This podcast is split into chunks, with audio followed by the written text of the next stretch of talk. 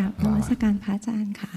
โยมมีข้อสงสัยอะค่ะ อย่างเวลาเราดูจิต ขณะที่เราเดินจงกรมไปอะค่ะพระอาจารย์ แล้วมัน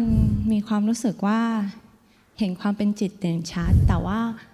เหมือนกายมันหายไปเลยอะค่ะพระอาจารย์ อันนี้คือโยมต้องพยายามเห็นจิตและกายสลับกันไปสลับกันมาหรือว่าที่ดูแบบก่อนหน้านี้มันโอเคอะค่ะพระอาจารย์ รู้อะไรชัดก็รู้ว่านั้น ไม่จำเป็นต้องเห็นสลับ ถ้าเห็นกายได้ได้นานๆก็นานช่างมัน จะเห็นจิตได้นานๆก็เห็นไปบางทีก็จะเห็นจิตทำงานเกิดดับเปลี่ยนแปลงต่อเนื่องกัน บางเห็นก็จะเห็นบางทีก็จะเห็นกายทำงานต่อเนื่องไปไม่เป็นไร อะไรเด่นดูอันนั้น แต่ตัวตัวที่จะมาตัดสิน ความเข้าใจมันอยู่ที่จิต เพราะกิเลสมันเกิดที่จิต ตัวรู้ก็เป็น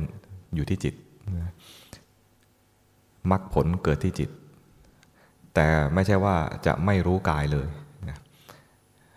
กายก็เป็นคล้ายๆว่าเวลาที่รู้กายเนี่ยมันก็รู้เพื่อเป็นเพียงสมถะความเข้าใจเรื่องกาย ก็จะเป็นความเข้าใจระดับหนึ่ง เห็นไตรลักษณ์ของกาย เห็นกายแสดงทุกขลักษณะ กับเห็นกายแสดงอนัตตลักษณะ แต่ขณะนั้นถึงเห็นกายเป็นอนัตตาแล้วก็ยังไม่จบไม่ไม่หมดงาน เพราะความยึดถือว่าเป็นเราเนี่ยมันไม่ได้ไม่ได้ยึดถือแค่กาย มันยึดถือถึงใจด้วยดังนั้นก็ต้องเรียนไปให้ถึงใจดังนั้นถ้าบางคน อาจจะไม่ได้เห็นความจริงของกาย ก็ไม่ต้องไม่ต้องกังวล จะไปเห็นความจริงของจิตไปเลยก็ได้ เพียงเอากายเป็นเพียงแค่เป็นที่อยู่สำหรับทำสมถะเท่านั้นเอง ในช่วงที่เราดูใจอะค่ะมันจะมีบางช่วงแบบๆที่มันจิตมันสงบ แต่ซะส่วนใหญ่มันจะจิตเหมือนกับฟุ้งซ่านเหมือนจะลงแดงอะค่ะพระอาจารย์ ลงแดงเหรอค่ะคล้ายๆมันแบบว่าทุรนทุรายเหมือนกับ กำลังหาอารมณ์อะไรสักอย่างอะค่ะพระอาจารย์มันเหมือนกับเหมือนลงแดงอะค่ะทุรนทุรายมาก ในกรณีอย่างนี้เราจะทำยังไงให้มันแบบให้ให้การดูครั้งนั้นของเราไม่ไม่ทุรนทุรายไปกับอาการของใจนั้นนะคะพระอาจารย์ ถ้าจิตมันลงแดง มันแสดงอาการลงแดงมา ถ้าเรารู้สภาวะนั้นด้วยใจเป็นกลาง สภาวะนั้นก็จะดับไปให้ดู หรือถ้ามันดิ้นรน อยากจะออกจากสภาวะลงแดง อาการดิ้นรนก็เป็นการทำงานทางใจ เป็นสภาวะอันหนึ่งอีกเหมือนกัน ไม่รู้ตอนลงแดงไม่รู้ทัน มารู้ตอนดิ้นรน มันคนละขณะกันแล้วนะตอนลงแดงกับตอนดิ้นรน ตอนดิ้นรนมาเห็น ตอนลงแดงไม่เห็นมาเห็นตอนดิ้นรนก็ยังได้ เห็นอาการจิตที่ไม่อยาก อยู่ในสภาวะลงแดง ตรงนี้เรียกว่ามีตัณหาเรียกว่าวิภาวะตัณหา เห็นสภาวะดิ้นรนจะออกจากสิ่งที่ปรากฏอยู่ตรงนี้ มันก็ทำให้สภาวะที่ดิ้นรนนั้นดับไป เพราะสภาวะที่ดิ้นรนนั้นเป็นอกุศล จิตที่เห็นเป็นกุศลออกไหมเพราะนั้นสภาวะที่เกิดขึ้นเนี่ยแม้จะไม่ดีถ้าเราเห็นด้วยใจเป็นกลาง สภาวะนั้นก็จะเป็นครูสอนจิต ให้จิตเข้าใจความไม่เที่ยงหรือความเป็นอนัตตาได้ขอคำถามสุดท้ายนะคะพระอาจารย์อยากจะขอคำแนะนำในการดูธรรมานุปัสสนาค่ะ โดยเฉพาะในที่ที่เกี่ยวกับจิตว่าการดูจิตแบบไหนแบบแบบจิตที่เป็นจิตตานุปัสสนาอย่างเป็นอย่างที่พระอาจารย์อธิบายไปช่วงเช้า แต่การดูจิตที่เป็นแบบธรรมานุปัสสนาค่ะพระอาจารย์จะเป็นการดู ลักษณะแบบไหนอยากขอคำชี้แนะค่ะพระอาจารย์คนที่จะดูธรรมานุปัสสนาเนี่ยจริตต้องเป็นคนที่ดูจิต แล้วก็มีปัญญา มีอินทรีย์แก่กล้า ประมาณว่าดูจิต ซึ่งมันเป็นการดูกิเลสทีละตัว เวลาดูจิตเนี่ยนะดูราคะราคะดับ ดูโทสะโทสะดับ แค่เนี้ยก็เจริญเจริญวิปัสสนาแล้วแต่คนที่มีอินทรีย์แก่กล้า โดยเฉพาะปัญญาแก่กล้าเนี่ยดูกิเลสทีละตัวรู้สึกไม่สะใจ รู้สึกไม่มันมันจะเป็นอัตโนมัติของของจิตเอง ที่ปัญญาแก่กล้า ท่านเหล่านั้นจะดูประมาณว่า จะโยงความรู้เก่าๆเดิมๆ เช่น เห็นจิตก็โยงไปถึงว่า เมื่อกี้มีราคะ ราคะอยู่ในสังขารขัน สังขารขันมันเป็นหนึ่งในขันห้า ทั้งหมดนี้ไม่ใช่เรานึกออกไหมไม่ได้ดูเพียงแค่ราคะเกิดราคะดับ จะดูว่านี่เป็นส่วนหนึ่งของขันห้า เวลามีเวทนาก็เห็นเวทนา แต่จะโยงไปถึงความรู้หรือปัญญาก็จะโยงไปถึง นี่เป็นอะไรเวทนาขันแล้วเป็นส่วนหนึ่งของขันห้าแล้วมันไม่ใช่เรานึกออกไหมเวลามีนิวรณ์เกิดขึ้น มีความฟุ้งซ่านเกิดขึ้น ไม่ได้ดูเพียงแค่ฟุ้งซ่านเกิดฟุ้งซ่านดับ แต่จะดูว่านี่เป็นหนึ่งในนิวรณ์โยมไม่ต้องตกใจ ถ้าโยม ถ้าโยมไม่ใช่จริตแบบนี้ มีเพียงแค่อะไรทิฏฐิจริตแล้วก็อินทรีย์อ่อนๆ ก็แค่ดูสภาวะหนึ่งเกิดดับ แค่นี้พอแล้ว มันก็พอเหมาะพอดีสำหรับจิต อย่างนั้นแล้วก็เกิดมรรคผลได้ ไม่ต้อง ขนขวายไปทำงานอะไรเกินตัวครูบาอาจารย์บอกว่าธรรมานุปัสสนาเนี่ยเหมาะสำหรับคนที่อินทรีย์เหมาะสำหรับคนที่เป็นทิฏฐิจริต แล้วก็อินทรีย์แก่กล้า นี้คนที่อินทรีย์แก่กล้าเนี่ยมักจะไปเกิดอยู่ในสมัยพุทธกาลฟังธรรม แล้วก็ สามารถโยงความรู้นี่ประเภทหนึ่งนะ อีกประเภทหนึ่งคืออาจจะเป็นรุ่นหลังๆเนี่ยแต่ภูมิธรรมของท่านเนี่ยเริ่มมากขึ้นแล้วจากปุถุชนมาเป็นโสดาบัน จากโสดาบันมาเป็นสกทาคามี อันนี้เริ่มเริ่มจากมีมีภูมิธรรมมากขึ้น เห็นสภาวะมากขึ้น ฟังธรรมมากขึ้น เริ่มโยงความรู้อะไรได้มากขึ้น แต่บางทีบางท่านเนี่ยภูมิธรรมถึงชั้นขั้นสกิทาคามีแล้ว ท่านก็ยังดูเหมือนเดิมดังนั้นไม่จำเป็นนะมันไม่ใช่ว่าภูมิธรรมสูงก็จะต้องดูธรรมานุปัสสนา แต่สุดท้ายแล้วขั้นสุดท้ายจากอนาคามีจะมาเป็นพระอรหันต์เนี่ยนะจะมาเห็นอริยสัจเพราะฉะนั้นจะจะมาสรุปตรงที่ ธรรมานุปัสสนา สุดท้ายแล้วเนี่ยจะมาเห็นอริยสัจอริยสัจก็อยู่ในหมวดของธรรมานุปัสสนาสติปัฏฐานนั้นจะดูกายมาจะดูเวทนามาจะดูจิตมาก็ตามนะพอถึงสุดท้ายมันจะมารวมอยู่ที่ธรรมานุปัสสนาสติปัฏฐาน ได้เองมันไม่ต้องขนขวายด้วยได้เองขอบพระคุณค่ะกับนมัสการพระอาจารย์ที่เคารพนะคะ โยมมีโยมมีปัญหาที่จะถามคือขณะที่ ปฏิบัติธรรมอะค่ะ จิตจิตชอบฟุ้งซ่าน แล้วความฟุ้งซ่านมันจะเกิดมากกว่าตอนที่ไม่ปฏิบัติธรรมนี่ จะขอคำแนะนำทำยังไงแก้ไขถึงจะดีขึ้นนะคะความจริงเนี่ยก็ฟุ้งอยู่แล้ว ตอนไม่ปฏิบัติก็ฟุ้งอยู่แล้ว แต่ไม่เห็น ตอนมาปฏิบัติธรรมมาดูจิต ก็จะเห็นจิตแสดงความจริงคือมันฟุ้งซ่านดังนั้น ที่เห็นฟุ้งซ่านบ่อย ไม่ใช่ว่าเมื่อก่อนไม่ฟุ้งซ่าน ไม่ใช่มาปฏิบัติธรรมแล้วมันปลุกความฟุ้งซ่านให้ให้เกิดขึ้นมา มันฟุ้งอยู่แล้วนะมันฟุ้งอยู่แล้ว แต่สติมันไวขึ้น สติมีกำลังมากขึ้น มาเห็นสภาวะความจริงว่าเมื่อกี้เนี่ยมันฟุ้งซ่านเอาฟุ้งซ่านเนี่ยฟุ้งซ่านอีกแล้วเหมือนที่บรรยายเมื่อเมื่อตอนเช้าว่าพอภาวนาไปภาวนาไปมันจะเห็นความร้ายของตัวเอง จนรู้สึกว่า ที่บอกว่าเราเองนั่นแหละนางมารนึกออกไหมตอนเนี้ยเราอาจจะไม่ถึงขั้นนางมารเป็นนางฟุ้ง เป็นนางฟุ้งมันก็คือฟุ้งมาตั้งแต่แต่ก่อนภาวนาแล้ว แต่ภาวนาแล้วมาเห็นความจริงดังนั้นขั้นต่อไปคือยอมรับ ยอมรับเพื่ออะไรที่ทำไมต้องต้องบอกให้ยอมรับ เพราะตอนนี้คล้ายๆ กับว่า เห็นว่าฟุ้งซ่านแล้วไม่ค่อยยอมรับ ว่ามันมันฟุ้งอย่างนี้เป็นเราฟุ้งมาเป็นปกติมันไม่ค่อยยอมรับ มันจะมีการเมื่อไม่ยอมรับเนี่ยมันจะมีการเห็นแล้ว ไม่ได้เห็นเฉยๆ จะมีความรู้สึกชอบไม่ชอบกับการเห็นนั้นด้วย การชอบไม่ชอบที่เกิดขึ้น พร้อมๆ กับการเห็นนั้น คือการเห็นอย่างไม่เป็นกลาง การเห็นอย่างไม่เป็นกลางเนี่ยทำให้มีอคติในการมอง สภาวะคือความฟุ้งซ่านนั้น เวลามองด้วยอคติ มันก็จะไม่เห็นความจริงคือฟุ้งซ่านนั้นแสดงไตรลักษณ์ให้ดูนั้นให้ลอง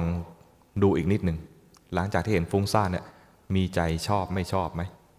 ถ้ามีใจชอบก็คือไม่เป็นกลาง มีใจไม่ชอบก็คือไม่เป็นกลาง มันจะชอบหรือไม่ชอบ ก็ยอมรับซื่อๆว่าเมื่อกี้มีความไม่เป็นกลางเกิดขึ้น นะนอกจากจะเห็นฟุ้งซ่านแล้วเห็นความไม่เป็นกลางที่เกิดขึ้นจากการเห็นนั้นด้วยนะลองดูค่ะกราบขอบพระคุณค่ะ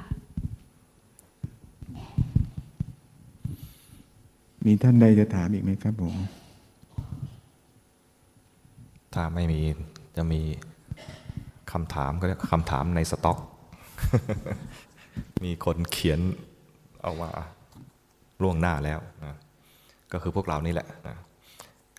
มาทีละคำถามนะ ถามว่าขณะที่ฟังพระอาจารย์บรรยายธรรม จิตไปจับอยู่ที่พระอาจารย์ เป็นอารัมมณูปนิชฌานพอทำความรู้สึกตัววงเล็บรู้ตัวว่าฟัง ปรากฏว่าจับใจความที่ท่านบรรยายไม่รู้เรื่อง ที่ถูกต้องควรทำอย่างไร ที่หัวเราะเนี่ยไม่ได้หัวเราะเยาะนะหัวเราะนี่คือชอบใจที่ถามมาอย่างนี้ชอบใจ ชอบใจตรงที่ว่า เห็นความจริงของจิตแล้ว จิตเนี่ยทำงานขณะหนึ่งเนี่ยทำงานได้อย่างเดียว ขณะที่ฟังไม่ได้ดู ขณะที่ดูไม่ได้ฟัง ขณะที่คิดไม่ได้ดูไม่ได้ฟัง ในขณะที่มาจับภาพ นี้ ภาพอาตมาเนี่ยภาพพระกฤษเนี่ยนะจิตมาจับอยู่ตรงนี้อาตมาพูดไป เสียงอาจจะเข้าหูเสียงอาจจะเข้าหูนะแต่จิตไม่รับรู้เพราะจิตรับรับภาพนี้ รับรู้ภาพนี้ บรรยายไปถึงไหนก็จับภาพได้อาตมาขยับหน้ายังไงพยักหน้ายังไง รู้หมดเลย แต่ไม่รู้เรื่องที่อาตมาพูดอยู่ อันนี้เป็นเรื่องจริงคือ จิตมันทำงานอย่างนี้ ถ้าเห็นอย่างนี้ใช้ได้ คือเห็นว่าจิตมันทำงานขณะหนึ่งทีละอย่างเนี่ยทำงานได้อย่างเดียว เข้าใจการทำงานของจิตใช้ได้ บางคนอาจจะหลับตาฟังก็ได้นะ เอาแต่เสียงเอาแต่เสียงเนี่ยนะ ถ้าเอาแต่เสียงอย่างเดียว ก็ได้ยินเสียงที่มันกระทบหู พูดอะไรอาตมาพูดอะไรไม่รู้เรื่องเหมือนกัน เพราะขณะที่ฟังกับขณะที่รู้เรื่องเลยนะ มันต้องฟังไปคิดไปฟังไปคิดไปเห็นไหมที่พยักหน้าได้เนี่ยก็คือมันต้องคิดนะนะมันต้องรู้เรื่องแล้วใช่ไหมถ้าเอาแต่ฟังเฉยๆมันก็ไม่ต่างอะไรกับเครื่องบันทึกเสียงในฟังไปคิดไปจึงเข้าใจ ถ้าฟังไปไม่คิดไป คือไม่ไม่คิดด้วยนะ เอาแต่ฟังอย่างเดียวเนี่ยไม่เข้าใจ มันมีแต่ความรับรู้ว่ามีเสียง อันนี้เหมือนกัน ถ้ารับรู้ว่ามีภาพอย่างนี้นะก็เพียงแต่รับรู้ว่ามีภาพ ถามว่าเป็นสมาธิไหมเป็นนะเป็นนะแต่เป็นอารัมมณูปนิชฌานก็ก็ถูกด้วยกันเขียนมาถูกเลย จิตไปจับอยู่ที่พระอาจารย์ เป็นอารัมมณูปนิชฌานเก่งมากๆ พอใจพอใจ แต่ว่าที่ถามมา ถามว่าที่ถูกต้องควรทำอย่างไร ที่ถูกต้องเวลาฟังธรรม ควรทำอย่างไรแหมมันมีหลายวิธี วิธีนี้ก็ได้ จับอยู่ที่อาตมา แล้วเกิดสงสัย ตอนสงสัยใจมันคิดแล้ว จิตทำงานอีกอย่างหนึ่งแล้ว ไม่ได้ทำงานเพียงแค่จับภาพ เวลาจิตทำงานเนี่ยมาทำงานหกช่องทาง มีช่องทางในการทำงานหกช่องทาง มีช่องไหนบ้างฮะตาหูจมูกลิ้นกายและใจมีแค่หกช่องนะหกช่องเนี่ยตอนที่จับอยู่ที่ภาพเกิดอาตมาเนี่ยจิตมันทำงานอยู่ช่องเดียวคือช่องตา แม้หูเราไม่ได้ปิดนะจมูกก็ไม่ได้ปิดกายก็สัมผัสความเย็นของห้องแอร์นี่อยู่เลยนะแต่ใจทำงานเพียงแค่เห็นภาพ จิตจับอยู่แค่นี้ แล้วอยู่ๆก็คิดสงสัย นี่กูทำถูกหรือเปล่าเนี่ย สมมตินะ สมมติว่าไอ้นี่เราทำถูกหรือเปล่าเนี่ย ตอนคิดว่าเราทำถูกหรือเปล่าเนี่ยมันสงสัยจริง ๆ แล้วเนี่ยขณะเนี้ยนะตาแม้จะลืมอยู่ หูแม้จะฟังเสียงอะไรอยู่เนี่ยนะ จิตจริง ๆ มันทำงานอยู่ในความคิด ช่องนี้ก็เรียกช่องมโน มโนที่เรามาใช้แบบว่ามันอย่ามโนนะอย่ามโนอันเนี้ยอันนี้เป็นสำนวนใหม่สำนวนยุคใหม่ จริงๆมโนเนี่ยก็คือ แปลว่าใจ จิตทำงานทางใจมีช่องมโนอยู่ตรงนี้ มโนคือเป็นการคิดเรื่องราวต่างๆ ตอนที่คิดในแง่สงสัยก็คือคิด คิดเลื่อยเปื่อยก็เรียกว่าฟุ้งซ่านคิดสงสัยก็เรียกว่าวิจิกิจฉา คิดแล้วหงุดหงิดก็เรียกว่าลำคาญใจ ก็เรียกว่าอะไรนะ กุกกุจจะ ภาษาบาลีไม่ต้องจำก็ได้นะ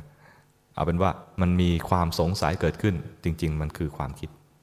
มีความคิดจึงสงสัย มีความคิดจึงมีราคะ มีความคิดจึงมีโทสะ มีความคิดจึงมีโมหะ เพราะฉะนั้นไอตอนที่เห็นกิเลสเนี่ยจริงๆมันเห็นในช่องมโน ตาเห็นรูปคุณกวีมาคุณกวีมาอีกแล้วนะตาเห็นรูปคุณกวี เกิดราคะตอนราคะเกิดเนี่ยนะมันอยู่ในช่องมโน ราคะไม่ได้อยู่ที่ตา ราคะไม่ได้อยู่ที่คุณกวี แต่อาศัยตอนที่ตากระทบคุณกวีนะนี่ใช้ช่องตาอยู่นะ แล้วจิตนึก ภาพเนี่ยนี่เลยบุรุษในฝันเพอร์เฟกมาก แถมเป็นใหญ่ในที่นี้ด้วย สมมตินะสมมตินะ สมมติว่าเราต้องการพาชั้นเร็วๆ อยากใหญ่เร็วๆนะมานี่แหละ ผู้เป็นใหญ่ในที่นี้ หมายตาเอาไว้ มีกิเลสเกิดขึ้นมาหลังจากคิด จริงๆ กิเลสมันอยู่ช่องมโน ฉะนั้นเวลาทำกรรมฐาน ถ้าฟังอาตมาอยู่นะ แล้วคิดจะทำอารัมมณูปนิชฌานทำได้อย่างนี้ทำได้ แต่อารัมมณูปนิชฌานเนี่ยอย่างเดียวไม่พอ อารัมมณูปนิชฌานทำได้ก็จบอยู่แค่สมถกรรมฐาน มันต้องพาสไปอีกขั้นหนึ่งเขาเรียกว่า ลักขณูปนิชฌานลักขณูปนิชฌานก็อาศัยอารัมมณูปนิชฌานนี้ไปก่อนได้นะแต่มัน ในในตอนก่อนทำเนี่ยมันไม่หวังแค่สงบอยู่แค่รูปนี้หรืออารมณ์นี้ มันจะหวังอยู่ว่าจะเรียนรู้ความจริง จะเรียนรู้ความจริง มันจะสงบก็จะรู้ไม่สงบก็จะรู้นะเวลาเพ่งขออภัย เวลาเพ่งต้องเวลาพูดเพ่งต้องเงยนิดนึงไม่งั้นลมเข้าลงในเวลาเพ่งมาที่รูปนะก็เรียกว่า เพ่งที่อารมณ์ อารมณ์คือภาพเนี่ยจึงเรียกว่าอารัมมณูปนิชานอารัมคืออารมณ์ฌานฌานในที่นี้คือเพ่ง อารัมมณูปนิชานคือเพ่งอารมณ์ ทีนี้อาศัยอารัมมณูปนิชานนี่แหละแล้วพอจิตมันเผลอไป อาการเผลอเนี่ยมันแสดงออกด้วยวิธีประมาณว่า จิตมันอาจจะเคลื่อนไป หรือไหลไป หรือบางทีก็เห็นดับจากนี้แล้วไปเกิดตรงนู้นไอ้ตรงนู้นที่ว่าเนี่ยอาจจะเกิด ตรงคุณกวีก็ได้นะเพ่งอาตมาอยู่ดีเนี่ยนะมันนึกถึงเปรียบเทียบแล้วท่านอาจารย์คงไม่สึกหมดหวังเอาคุณกวีดีกว่าประมาณนี้สมมตินะอันนี้คิดอย่างเงี้ยนะมันไปช่องใจ จิตมันเคลื่อนจากเพ่งทางตา มันเป็นคิดนึกทางใจ มีการเคลื่อน หรืออาจจะเห็นว่าเคลื่อนจากตรงนี้ไปตรงนู้นเคลื่อนจากบนเวทีไปข้างเวทีอะไรนี้นะเห็นจิตเคลื่อน ตอนเห็นจิตเคลื่อนเนี่ยเราจะได้ ลักขณูปนิชฌานจิตเคลื่อนนะรู้ทันว่าจิตเคลื่อนนะจิตเคลื่อนแสดงความไม่ตั้งมั่น ทีแรกมันเหมือนตั้งมั่นอยู่กับอารมณ์นี้นะแต่จิตเคลื่อนมันไม่ตั้งมั่นพอไม่ตั้งมั่น เห็นความไม่ตั้งมั่น จิตจะตั้งมั่นพอดี เห็นจิตเคลื่อนได้จิตตั้งมั่น โดยอาศัยอารมณ์ใดอารมณ์หนึ่ง มาเป็นเครื่องรู้ตั้งต้นเอาไว้เท่านั้นเองอันนี้ฉะนั้นเวลาทำอารัมมณูปนิชฌานเนี่ย ให้ตั้งเป้าหมายในการทำเพียงแค่ว่าจะทำเป็นจุดตั้งต้นเท่านั้น เป้าหมายจริง ๆ เราจะเรียนรู้ความจริงของจิต จิตเคลื่อนไปจิตไหลไปจิตเผลอไป เราจะรู้ตามจริง ไม่ใช่เพียงแค่ประคองระวังรักษาให้จิตอยู่กับอารมณ์นี้ นิ่งๆนานๆ เท่านั้น อาศัยอารมณ์นี้เพียงเป็นเพียงบาดฐาน มันก็คือทำสมถะเพื่อวิปัสสนานะอาศัยอารมณ์เนี้ยเป็นเพียงเพื่อบาดฐานว่า ถ้าจิตมันทำงานนอกจากนี้ ฉันก็จะรู้ ไม่ใช่ว่าต้องอยู่ตรงนี้ ฉันจึงจะพอใจอย่างนี้ไม่ใช่ละ มันก็จะตั้งเป้าหมายเพียงแค่ทำอารัมมณูปนิชฌานอารัมมณูปนิชฌานถามว่าดีไหมดีทำแล้วจิตสงบนะแต่อย่าหยุดแค่นี้นะมันมีเป้าหมายของการภาวนาของเราคือ ต้องพ้นทุกข์เป็นอนุพุทธะให้ได้สักคนหนึ่งสักท่านหนึ่งก็ต้อง ทำวิปัสสนาด้วยทำวิปัสสนาไม่ใช่เพียงทำอารัมมณูปนิชฌานก็ต้องทำลักขณูปนิชฌานด้วยลักขณูปนิชฌานเป็นจิตที่มีสมาธิแบบจิตตั้งมั่น พร้อมที่จะเดินปัญญา เพราะความตั้งมั่นของจิตไม่ไหลไปหาอารมณ์เนี่ยมันอย่างน้อยๆจะแยกแล้วว่าสิ่งหนึ่งถูกรู้ สิ่งหนึ่งเป็นผู้รู้มันคือแยกธาตุแยกขันธ์แล้วพร้อมที่จะเห็นว่าอารมณ์นั้นเกิดดับเปลี่ยนแปลง งานต่อไปก็จะเห็นว่าผู้รู้เองก็เกิดดับเปลี่ยนแปลง ไม่ใช่เราทั้งอารมณ์นั้นและจิตที่เป็นผู้รู้นี้ด้วยเพราะนั้นที่ทำมา ก็ถูกต้องแต่มีข้อแม้ว่าต้องไปต่อ ไม่ใช่เพียงแค่จะทำอารัมมณูปนิชฌานแล้วหยุดเพียงแค่นี้นะท่านนี้น่าจะพอสมควรนะต่อไปในความเงียบสงัด ขณะมีสมาธิวงเล็บทำวิปัสสนา ได้ยินเสียงก่อสร้างภายนอกตึกชัดเจน แต่เสียงนั้นไม่เข้ามาในความเงียบ วงเล็บ แยกเสียงเงียบกับกับเสียงก่อสร้างออกจากกันชัดเจนมาก ใช่สภาวะของฌานหรือไม่ ขอคำอธิบายเพิ่มเติมค่ะ เดี๋ยวนะ แยกเสียงเงียบ กับเสียงก่อสร้างออกจากกัน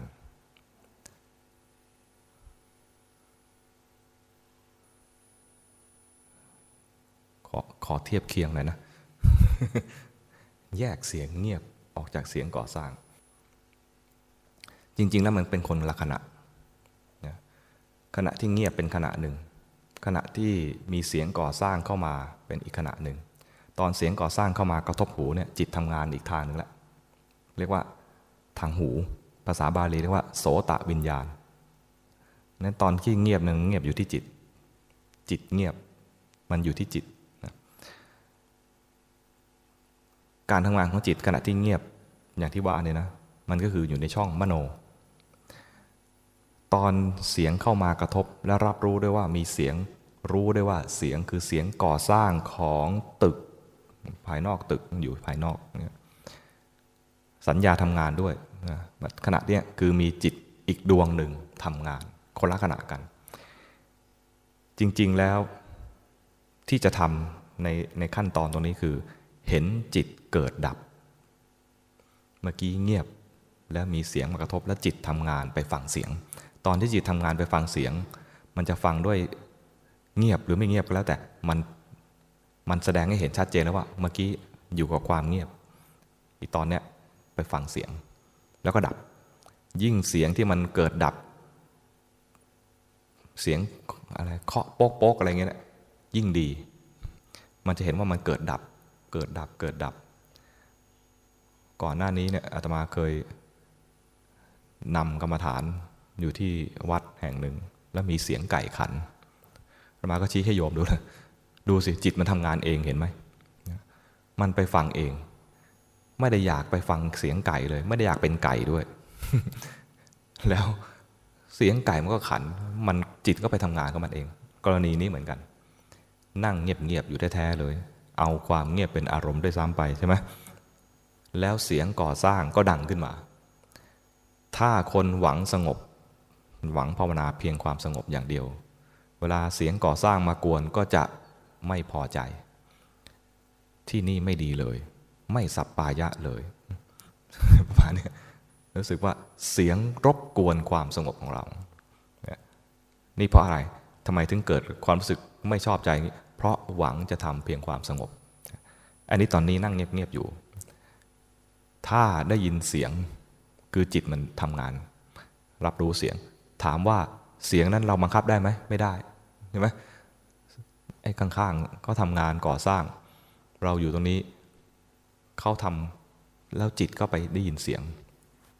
ตอนได้ยินเนี่ยจิตทำงานเอง นอกจากจะเห็นว่าจิตเงียบดับจิตฟังเสียงเกิดเลยนะ อาจจะเห็นอีกแง่มุมหนึ่งคือ จิตเป็นอนัตตา จิตทำงานของมันเอง เวลาจะฟังเสียงมันก็ไปทำของมันเอง ถามว่าถ้าจะนั่งกรรมฐานโดยที่ เขาทำงานอยู่แล้วเราไม่ได้ยินได้ไหม ได้เหมือนกันนะ แต่ต้องเข้าฌานลึกๆเลย ลึกๆเลย มีคนมากราบทูลพระพุทธเจ้าว่าเขาอาจารย์ของเขาเนี่ย นั่งเข้าฌานเนี่ยนะฟ้าร้องเนี่ยไม่ได้ยิน ก็เป็นไปได้ ก็คือขณะนั้นอารมณ์ ของฌานเนี่ยมันเกิดดับอยู่กับอารมณ์เดียว ในมโนทางมโนวิญญาณ เสียงนั้นจะมีฟ้าร้องฟ้าผ่าอะไรเนี่ยไม่รับรู้เลย จิตไม่มารับรู้ ไม่ออกมารับรู้ เพราะอยู่ในฌานพระพุทธเจ้าก็รับรองว่า เออ เป็นไปได้ พระองค์เองวันก่อนยังนั่งกรรมฐานอยู่เนี่ยนั่งไม่ใช่นั่งนั่งเข้าฌาน นั่งเข้าฌานอยู่เนี่ย เกวียนผ่านไปห้าร้อยเล่มผ่านไปข้างหน้าเนี่ยห้าร้อยเล่มพระองค์นั่งอยู่นะไม่รับรู้ว่ามีเสียงเกวียน ไม่รับรู้ว่ามีความสั่นสะเทือน ออกจากฌานมาฝุ่นยังคลุ้งอยู่เลย เป็นไปได้แล้วพระองค์ก็รับรองว่าเป็นไปได้แล้วพระองค์เองก็มีประสบการณ์อย่างนี้ก็บอกว่าแต่มันเป็นการเข้าฌานนะเป็นเรื่องของการเข้าฌาน จิตเวลาเข้าฌานจิตมันจะรู้อยู่กับอารมณ์ใดอารมณ์หนึ่ง นิ่งนิ่งนานนานถ้านิ่งนานจนระดับอัปปนาสมาธิก็คือเข้าฌาน แต่ถ้าอยู่กับอารมณ์ใดแป๊บหนึ่งแล้วก็ออกมาแล้วเรียกคานิกะเป็นแค่ชั่วขณะนะชั่วขณะเนี่ยถ้าเป็นสมาธิที่ถูกต้องก็ใช้ได้คือสามารถใช้เจริญวิปัสสนาได้ สมาธิที่ถูกต้องก็คือจิตตั้งมั่น ไม่รวมอยู่กับอารมณ์ ดังนั้นสำหรับคำถามนี้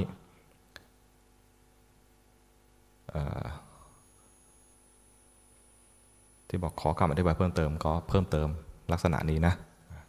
ก็คือเวลาเกิดเสียงอื่นเข้ามาแทรกความเงียบ ให้รู้ว่ามันมีการเกิดดับ หรือมองในแง่ว่า จิตรับรู้เสียงเนี่ยมันทำงานของมันเองอัตโนมัติ เนี่ยอย่างเงี้ยมีความเคลื่อนไหวเราก็ไปรู้ถามว่า เราบังคับให้เขาหยุดได้ไหมไม่ได้เขาทำของเขาอยู่แล้วใช่เราไปสนใจสนใจเนี่ยไอ้ตรงสนใจเนี่ยจิตมันทำงานเอง มีอะไรเคลื่อนไหวแล้วก็ไปสนใจ มีภาพเคลื่อนไหวเปลี่ยนแปลงแล้วก็ไปสนใจ อะไรที่เคลื่อนไหวมากๆหน่อยเด่นๆหน่อย มันก็น่าสนใจ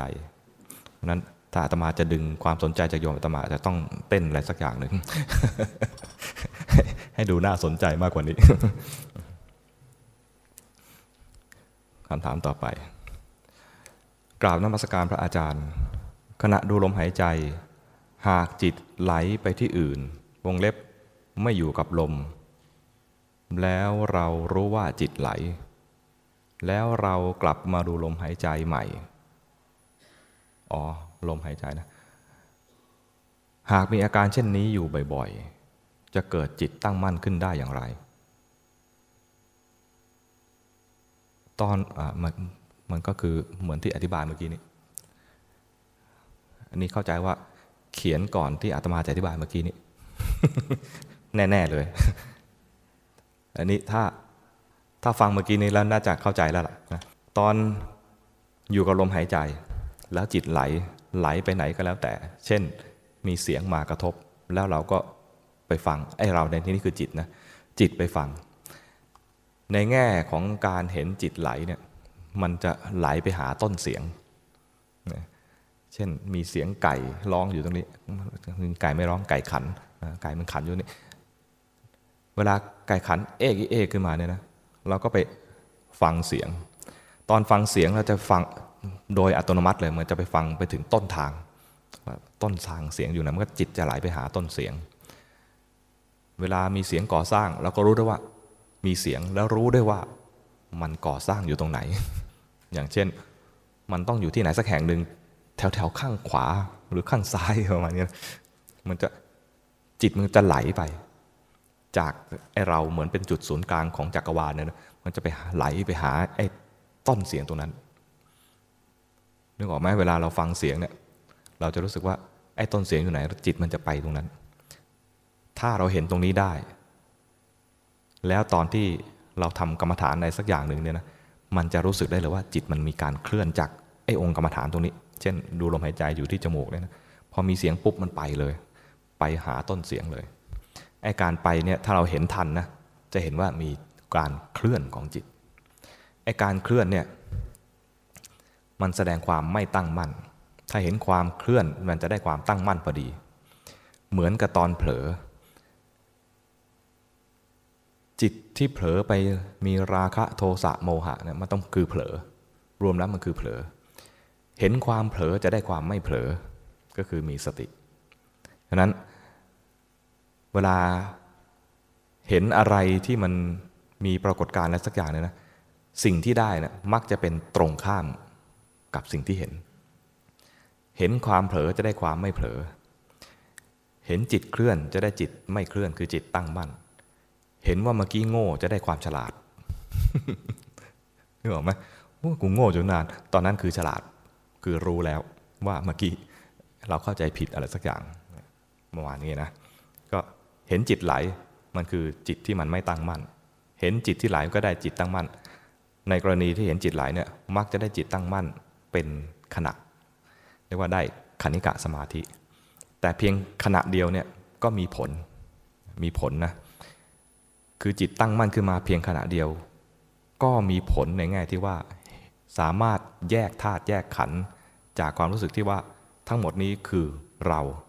หรืออาจจะเห็นว่าบางคนอาจจะเห็นดีกว่านั้นคือกายเนี่ยของเรา แต่ใจคือเรา ตอนที่จิตตั้งมั่นขึ้นมานะ เวลาเห็นกายนะ มันจะไม่เห็นว่าเป็นเรา หรือไม่เห็นว่าเป็นของเรา มันจะเห็นว่าเป็นกาย เป็นก้อนสักก้อนหนึ่ง และมีจิตผู้รู้เจือหาก ตอนที่เห็นครั้งแรก ๆ อาจจะเห็นว่าจิตผู้รู้เนี่ยเป็นเรา แต่เห็นแล้วว่ากายเนี่ยไม่ใช่เราแน่ๆพอมาดูจิต เห็นอะไรแล้วมีความชอบใจไม่ชอบใจ เห็นความชอบใจถูกรู้ เห็นความไม่ชอบใจถูกรู้ ความไม่ชอบใจหรือชอบใจเป็นอาการอย่างหนึ่งที่ถูกรู้ เห็นได้ว่าอาการอย่างนั้นไม่ใช่เรา แต่ไอตัวรู้ยังเป็นเราอยู่ เห็นว่ามีความสุขเกิดขึ้น เห็นว่ามีความทุกข์เกิดขึ้น ความสุขความทุกข์ถูกเห็น เห็นความสุขความทุกข์ไม่ใช่เราเป็นเพียงสภาวะ เรียกว่าเวทนา แต่ตัวผู้รู้เนี่ยยังเป็นเราอยู่ เห็นว่ามีราคะโทสะโมหะ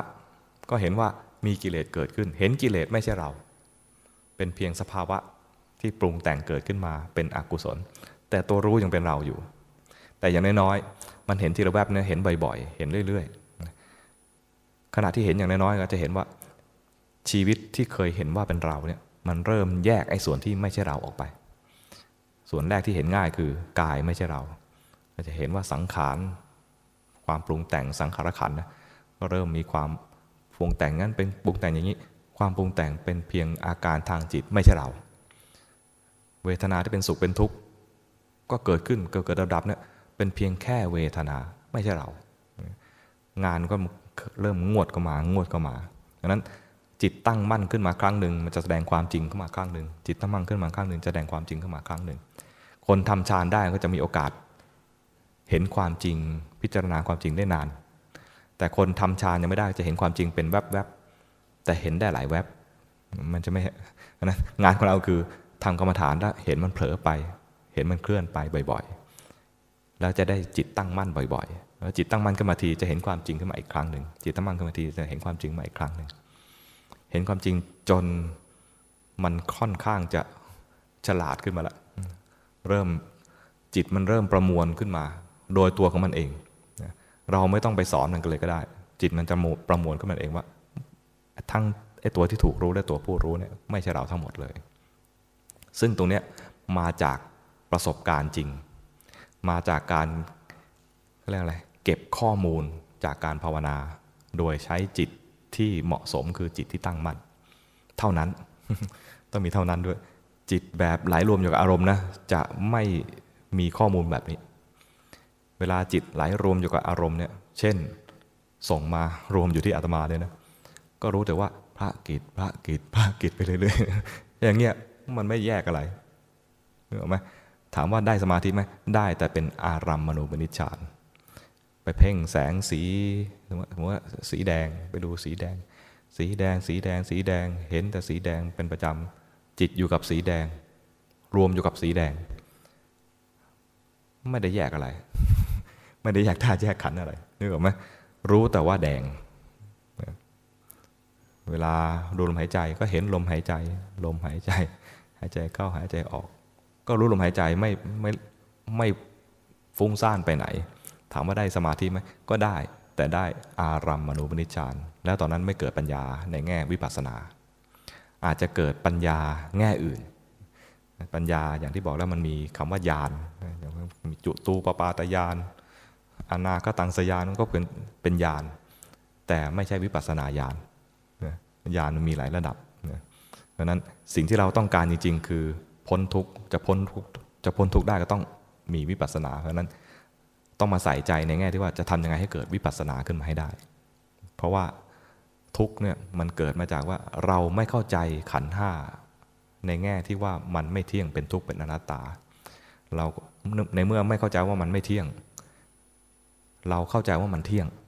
ยังยังมีสัญญาผิดผิดสัญญาวิปลาสอยู่ว่ามันเที่ยง เวลามันไม่เที่ยงเราก็ไม่ชอบใจ ทั้งที่มันแสดงความจริงเลยนะ แต่เราไม่ชอบใจ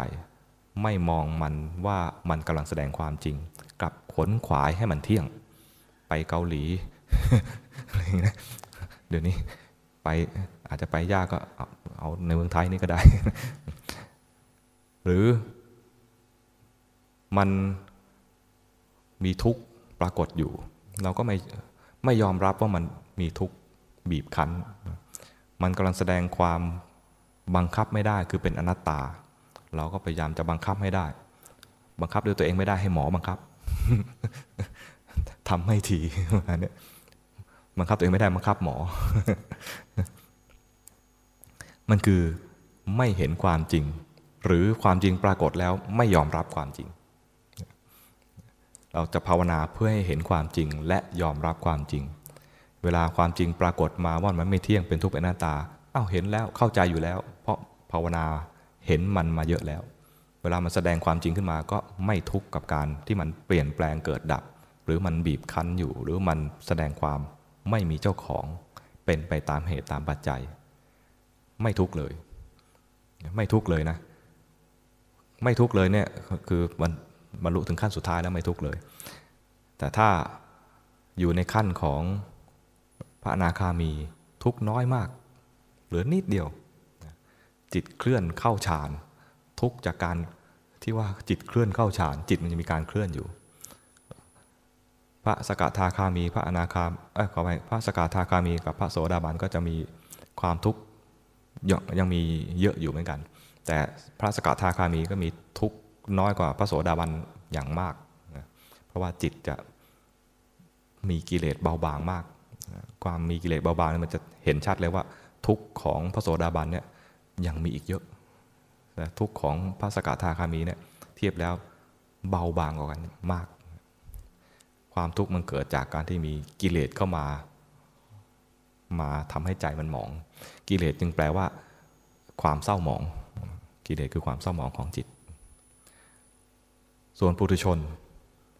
เมื่อเทียบกับพระโสดาบันนะเทียบกันไม่ติดเลยปุถุชนเนี่ย กับพระโสดาบันเนี่ยพระพุทธเจ้าเคยเปรียบใช้วิธีใช้เล็บของพระองค์สกิดเอาขี้ดินมาเป็นเดินไปกับพร้อมกับพิสูจทั้งหลายแล้วพระองค์ก็เอา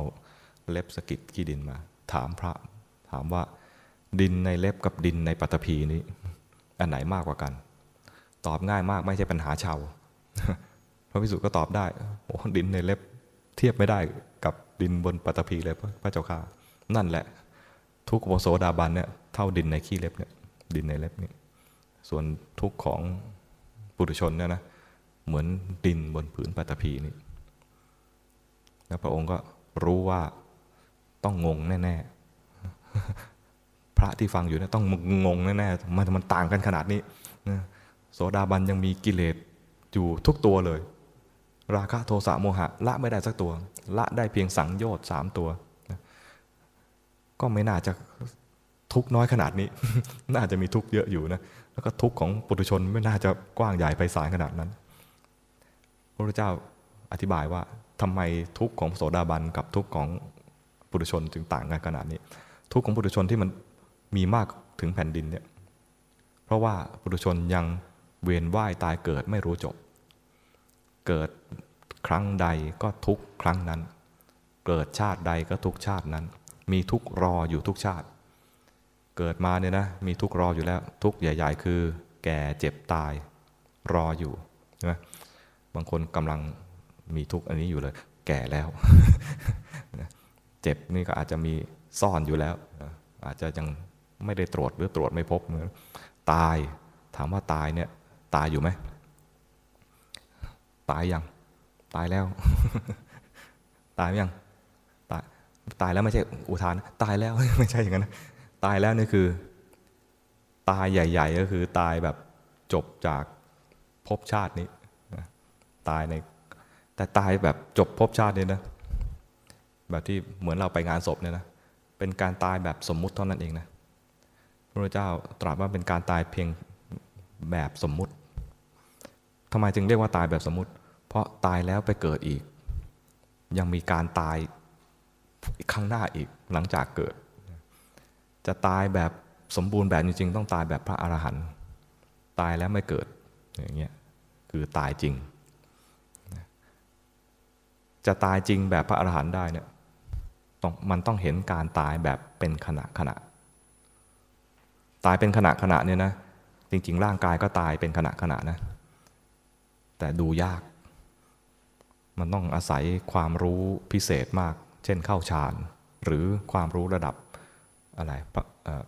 นักวิทยาศาสตร์ นักวิทยาศาสตร์ก็ทุกคนก็ไม่ได้เห็นนะ ทุกคนมีบางบางประเภท บางแผนกเท่านั้นเองจะเห็นว่าเซลล์เนี่ยเกิดดับเปลี่ยนแปลง ที่เราถูขี้ใครออกเนี่ยนะเพราะว่าเซลล์มันตายเห็นไหมที่เราตัดผมไปเนี่ยมันก็ตายไปที่เราอะไรอะทำอะไรต่างๆ ถ่ายหนักถ่ายเบาอะไรเนี่ยมันก็คือเอาของตายออกไป เซลล์ในร่างกายเกิดดับเปลี่ยนแปลงมากมายเลย แต่ตัวเนี้ยไม่ต้องไปดู เพราะเราไม่เห็นได้แต่เชื่อ เราไม่ได้เห็นจริง แต่พูดเทียบเคียงได้ เอาไปประกอบความรู้ได้ แต่ตัวที่เราจะเห็นได้เลยว่าเราเนี่ยตายอยู่ทุกขณะก็คือ จิตมันเกิดดับเปลี่ยนแปลงอยู่ทุกขณะ จิตดวงหนึ่งเกิด ตั้งอยู่แล้วก็ดับไป แล้วก็เป็นเหตุที่จิตดวงหนึ่งเกิดขึ้นมา ตั้งอยู่แล้วก็ดับไป แล้วก็จิตอีกดวงหนึ่งเกิดขึ้นมาตั้งอยู่แล้วก็ดับไป เป็นขณะขณะอย่างนี้ ไม่มีจิตสองดวงเกิดขึ้นพร้อมกัน เพราะฉะนั้นอย่างคำถามก่อนเนี่ยที่บอกว่าอะไรนะ ดูอาตมาแล้วฟังไม่รู้เรื่องมันคือจิตมันเกิดดับทีละขณะอย่างนี้แหละ มันไม่มีจิตสองดวงคือทั้งดูทั้งฟังพร้อมกันไม่มี แต่ที่เรารู้สึกว่าเหมือนกับดูและฟังพร้อมกันและเข้าใจด้วย จริง ๆ แล้วมันเกิดดับอยู่สามทวารคือทางตาทางหูและทางมโน แต่ด้วยความเร็วของจิตที่มันเกิดดับเร็วเนี่ยทำให้เราแยกไม่ออกเลยว่ามันมีการเกิดดับกันอยู่ เหมือนไฟ ไฟฟ้า ผ่านหลอดไฟ มีการเกิดดับของแสงสว่าง 50 ครั้งต่อวินาที นี่โดยทฤษฎี แต่เราแยกไม่ออก สายตาเราแยกไม่ออก ตาเราไม่ไวพอที่จะเห็นความเกิดดับ ยกเว้นหลอดมันเสียเวลาหลอดมันเสียก็มีไฟกระพริบแบบแบบแบบแบบนี้นี่แสดงว่ามันหลอดมันเสีย ตาเราจึงทันความเกิดดับของไฟ แต่จิตเนี่ยไวยิ่งกว่ากระแสไฟฟ้า ไวยิ่งกว่ากระแสไฟฟ้าเนี่ยนะ ท่านยกตัวอย่างหนึ่ง หนึ่งชั่วรัดนิ้วมือในเป็นภาษาโบราณนะรัดนิ้วมือรู้จักไหมเอาหนังกระติกมารัดนิ้ว ไม่ใช่ รัดนิ้วมือคือ ดีดนิ้วนะดีดนิ้วอย่างเงี้ยจิตเกิดดับแสนโกรธขณะโอ้โหคือจริงๆอาตมาว่ามันเป็นสำนวนนะคือจิตเกิดดับเร็วมากไม่ต้องไปคิดนับนะหนึ่งชั่วรัดนิ้วมือเนี่ยคืออย่างเงี้ยจิตเกิดดับนับครั้งไม่ถ้วน เพราะฉะนั้นมันเป็นไปได้เลยที่เราจะ เดี๋ยวก็ดู เดี๋ยวก็ฟัง เดี๋ยวก็คิดเนี่ยนะ แล้วแยกไม่ออกเลยว่า ที่ผ่านมาหนึ่งนาทีเมื่อกี้นี่หรือหรือชั่วขณะรัดนิ้วมือเดียวเมื่อกี้เนี่ย มันทั้งดูทั้งฟังทั้งคิด แต่ถ้าจะเราจะแยกออกเนี่ยนะ ชัดเจนตอนที่เราเห็นกิเลส ตอนเห็นกิเลสเนี่ยมันชัดเจนมาก เมื่อกี้มีกิเลสพอรู้ปุ๊บมันดับ ภาวนาต่อ ภาวนาคือทำสมถะเราต่อเนี่ยนะ เผลอไปมีกิเลสอีก เห็นกิเลสปุ๊บกิเลสดับ นี่คือมันแสดงความเกิดดับชัดๆเลย กิเลสที่เกิดขึ้นเมื่อกี้เนี่ยพอรู้ปุ๊บดับ เหมือนไล่จับอะไรสักอย่างนะ เหมือนไล่จับกิเลสนะ จับไม่ได้ แล้วไม่ต้องไปไล่จับแบบเพื่อจะจับมันให้อยู่นะเพียงแค่รู้ให้ทัน ประมาณว่ากิเลสเกิดขึ้นมาพอเล็งปุ๊บดับ กิเลสเกิดขึ้นมาพอเล็งเห็นปุ๊บดับ อย่างนี้นะไม่ต้องไปไล่ฆ่ากิเลสแค่เล็งมันก็ดับเลย คล้ายๆมะเร็ง แต่มันนี่คือมะเร็งเล็งเล็งเห็นกิเลสปุ๊บดับเลย อย่างนี้เลยนะ กิเลสแสดงความจริงแล้วว่าเมื่อกี้เกิดอยู่ แล้วก็ดับไป มันแสดงความจริงว่าจิตมันเกิดดับเป็นขณะขณะไอ้ความมันดับเนี่ยพูดอีกคำหนึ่งว่าตายก็ได้ จิตไม่คิดมันเกิดแล้วก็ตาย แต่เราไม่ค่อยใช้เกิดกับตายกับจิตใช่ไหมเราใช้เกิดดับจริงๆก็คือตายนั่นแหละ แต่ตายอย่างนี้ก็คือ ตายแล้วก็มีเกิด ตายแล้วก็มีเกิด จะเป็นพระอรหันต์ได้ก็ต้องเห็นจิตเกิดดับอย่างนี้ เห็นจิตมันตายอยู่ทุกขณะเพราะนั้นเวลาอ่านหรือฟัง เวลาอ่านพระไตรปิฎกหรือว่าฟังครูบาอาจารย์มาเล่าถึงพุทธประวัติตอนหนึ่งที่ท่านตรัสถามภาษาวกว่าเห็นความตายวันละกี่ครั้งอะไรนะแล้วแต่ละท่านแต่ละท่านเห็นความตาย เจ็ดครั้งบ้างชั่วขณะฉันข้าวห้าคำบ้างหรือทุกลมหายใจบ้างนะท่านก็ตรัสชมเชยนะพระองค์ชมเชยแล้วก็บอกกับสาวกทั้งหลาย เราเห็นความตายทุกขณะ ถ้าอ่านแล้วตีความไม่ถูก จะรู้สึกว่าจะต้องว่ากูตายกูตายกูตายไปตลอดหรือเปล่า ไม่ใช่อย่างนั้นนะมันคือเห็นจิตมันดับ ดับดับดับดับอยู่ทุกขณะ ไม่ใช่ว่าภาวนาว่าตายตายตายตายตายวันไหนลืมคำว่าตายก็ไม่เห็นความตายไม่ใช่อย่างนั้น แต่เห็นจิตไม่ว่าจะดีจะร้าย ดับดับดับดับดับ จะเห็นจิตที่ดับได้ง่ายที่สุดคือเห็นกิเลส เพราะกิเลสเกิดขึ้นมานะพอมีสติรู้มันดับทันที เพราะสติที่รู้น่ะมันเป็นกุศลแล้วดังนั้นที่ชวนให้ดูจิตเนี่ย มาดูจิตดับ จิตมันดับดับดับ แล้วภาวนาไปเนี่ยนะมันจะอยู่ขั้นมีอยู่ขั้นหนึ่งมีอยู่ช่วงหนึ่งที่จะรู้สึกว่าเห็นแต่ดับดับดับ ตอนแรกๆจะเห็นว่าเกิดนะมีราคะเกิด มีโทสะเกิด มีฟุ้งซ่านเกิด เห็นเกิด แต่ภาวนาไปภาวนาไปถึงขั้นหนึ่งนะมันจะเห็นดับดับดับ ตอนเห็นดับดับดับดับเนี่ยนะมันจะเริ่มหน่าย มันจะเห็นโทษของ สังสารวัตรเอาอะไรไม่ได้เลยประมาณว่า หวังจะพึ่งอะไรพึ่งไม่ได้เลย เราจะพึ่งอะไรได้ สิ่งนั้นต้องมั่นคงใช่ไหมเหมือนจะหาสามีต้องหาสามีรวยๆคุณกวีมีเงินในธนาคารเท่าไหร่ เราจะหาที่พึ่งอะไรก็ต้องหาที่พึ่งที่มั่นคง แต่ดูดูไปดูไปเนี่ยนะ ไม่มีที่พึ่งไหนเลย ก็หวังจะพึ่งจิตนี่แหละ แล้วจิตก็แสดงความจริงว่ามันดับดับ ดับดับ เพราะนั้นคนภาวนาถึงขั้นนี้มันจะรู้สึกหน่ายเลย พึ่งตรงไหนไม่ได้เลย พยายามดิ้นรน ดิ้นรนจะหนีออกไปจากสังสารวัฏตอนดิ้นรนจิตก็ไม่ไม่เป็นกลาง ดิ้นรนอยู่แต่เป็นธรรมดาของมัน เวลาเห็นความจริงระดับนี้แล้วมันจะดิ้นรนจะอยู่ไม่ได้แล้ว เหมือนประมาณว่า กูอยู่ไม่ได้แล้วพยายามดิ้นรนหนีดิ้นรนหนีไปเนี่ยนะดิ้นไปมันก็คือจิตทำงานนั่นเอง ดิ้นไปตามความทยานอยากตัวหนึ่ง เห็นความดิ้นรนตัวนี้จิตเห็นความดิ้นรนแล้วมันก็ค่อยๆสงบระงับลง จนเห็นว่ามันดิ้นไม่ได้หรอก ดิ้นไปก็ไม่พ้นอยู่ดี การดิ้นก็เป็นการทำงานของจิตอีกอย่างหนึ่งเหมือนกัน มันเริ่มมีความเป็นกลางต่อสภาวะ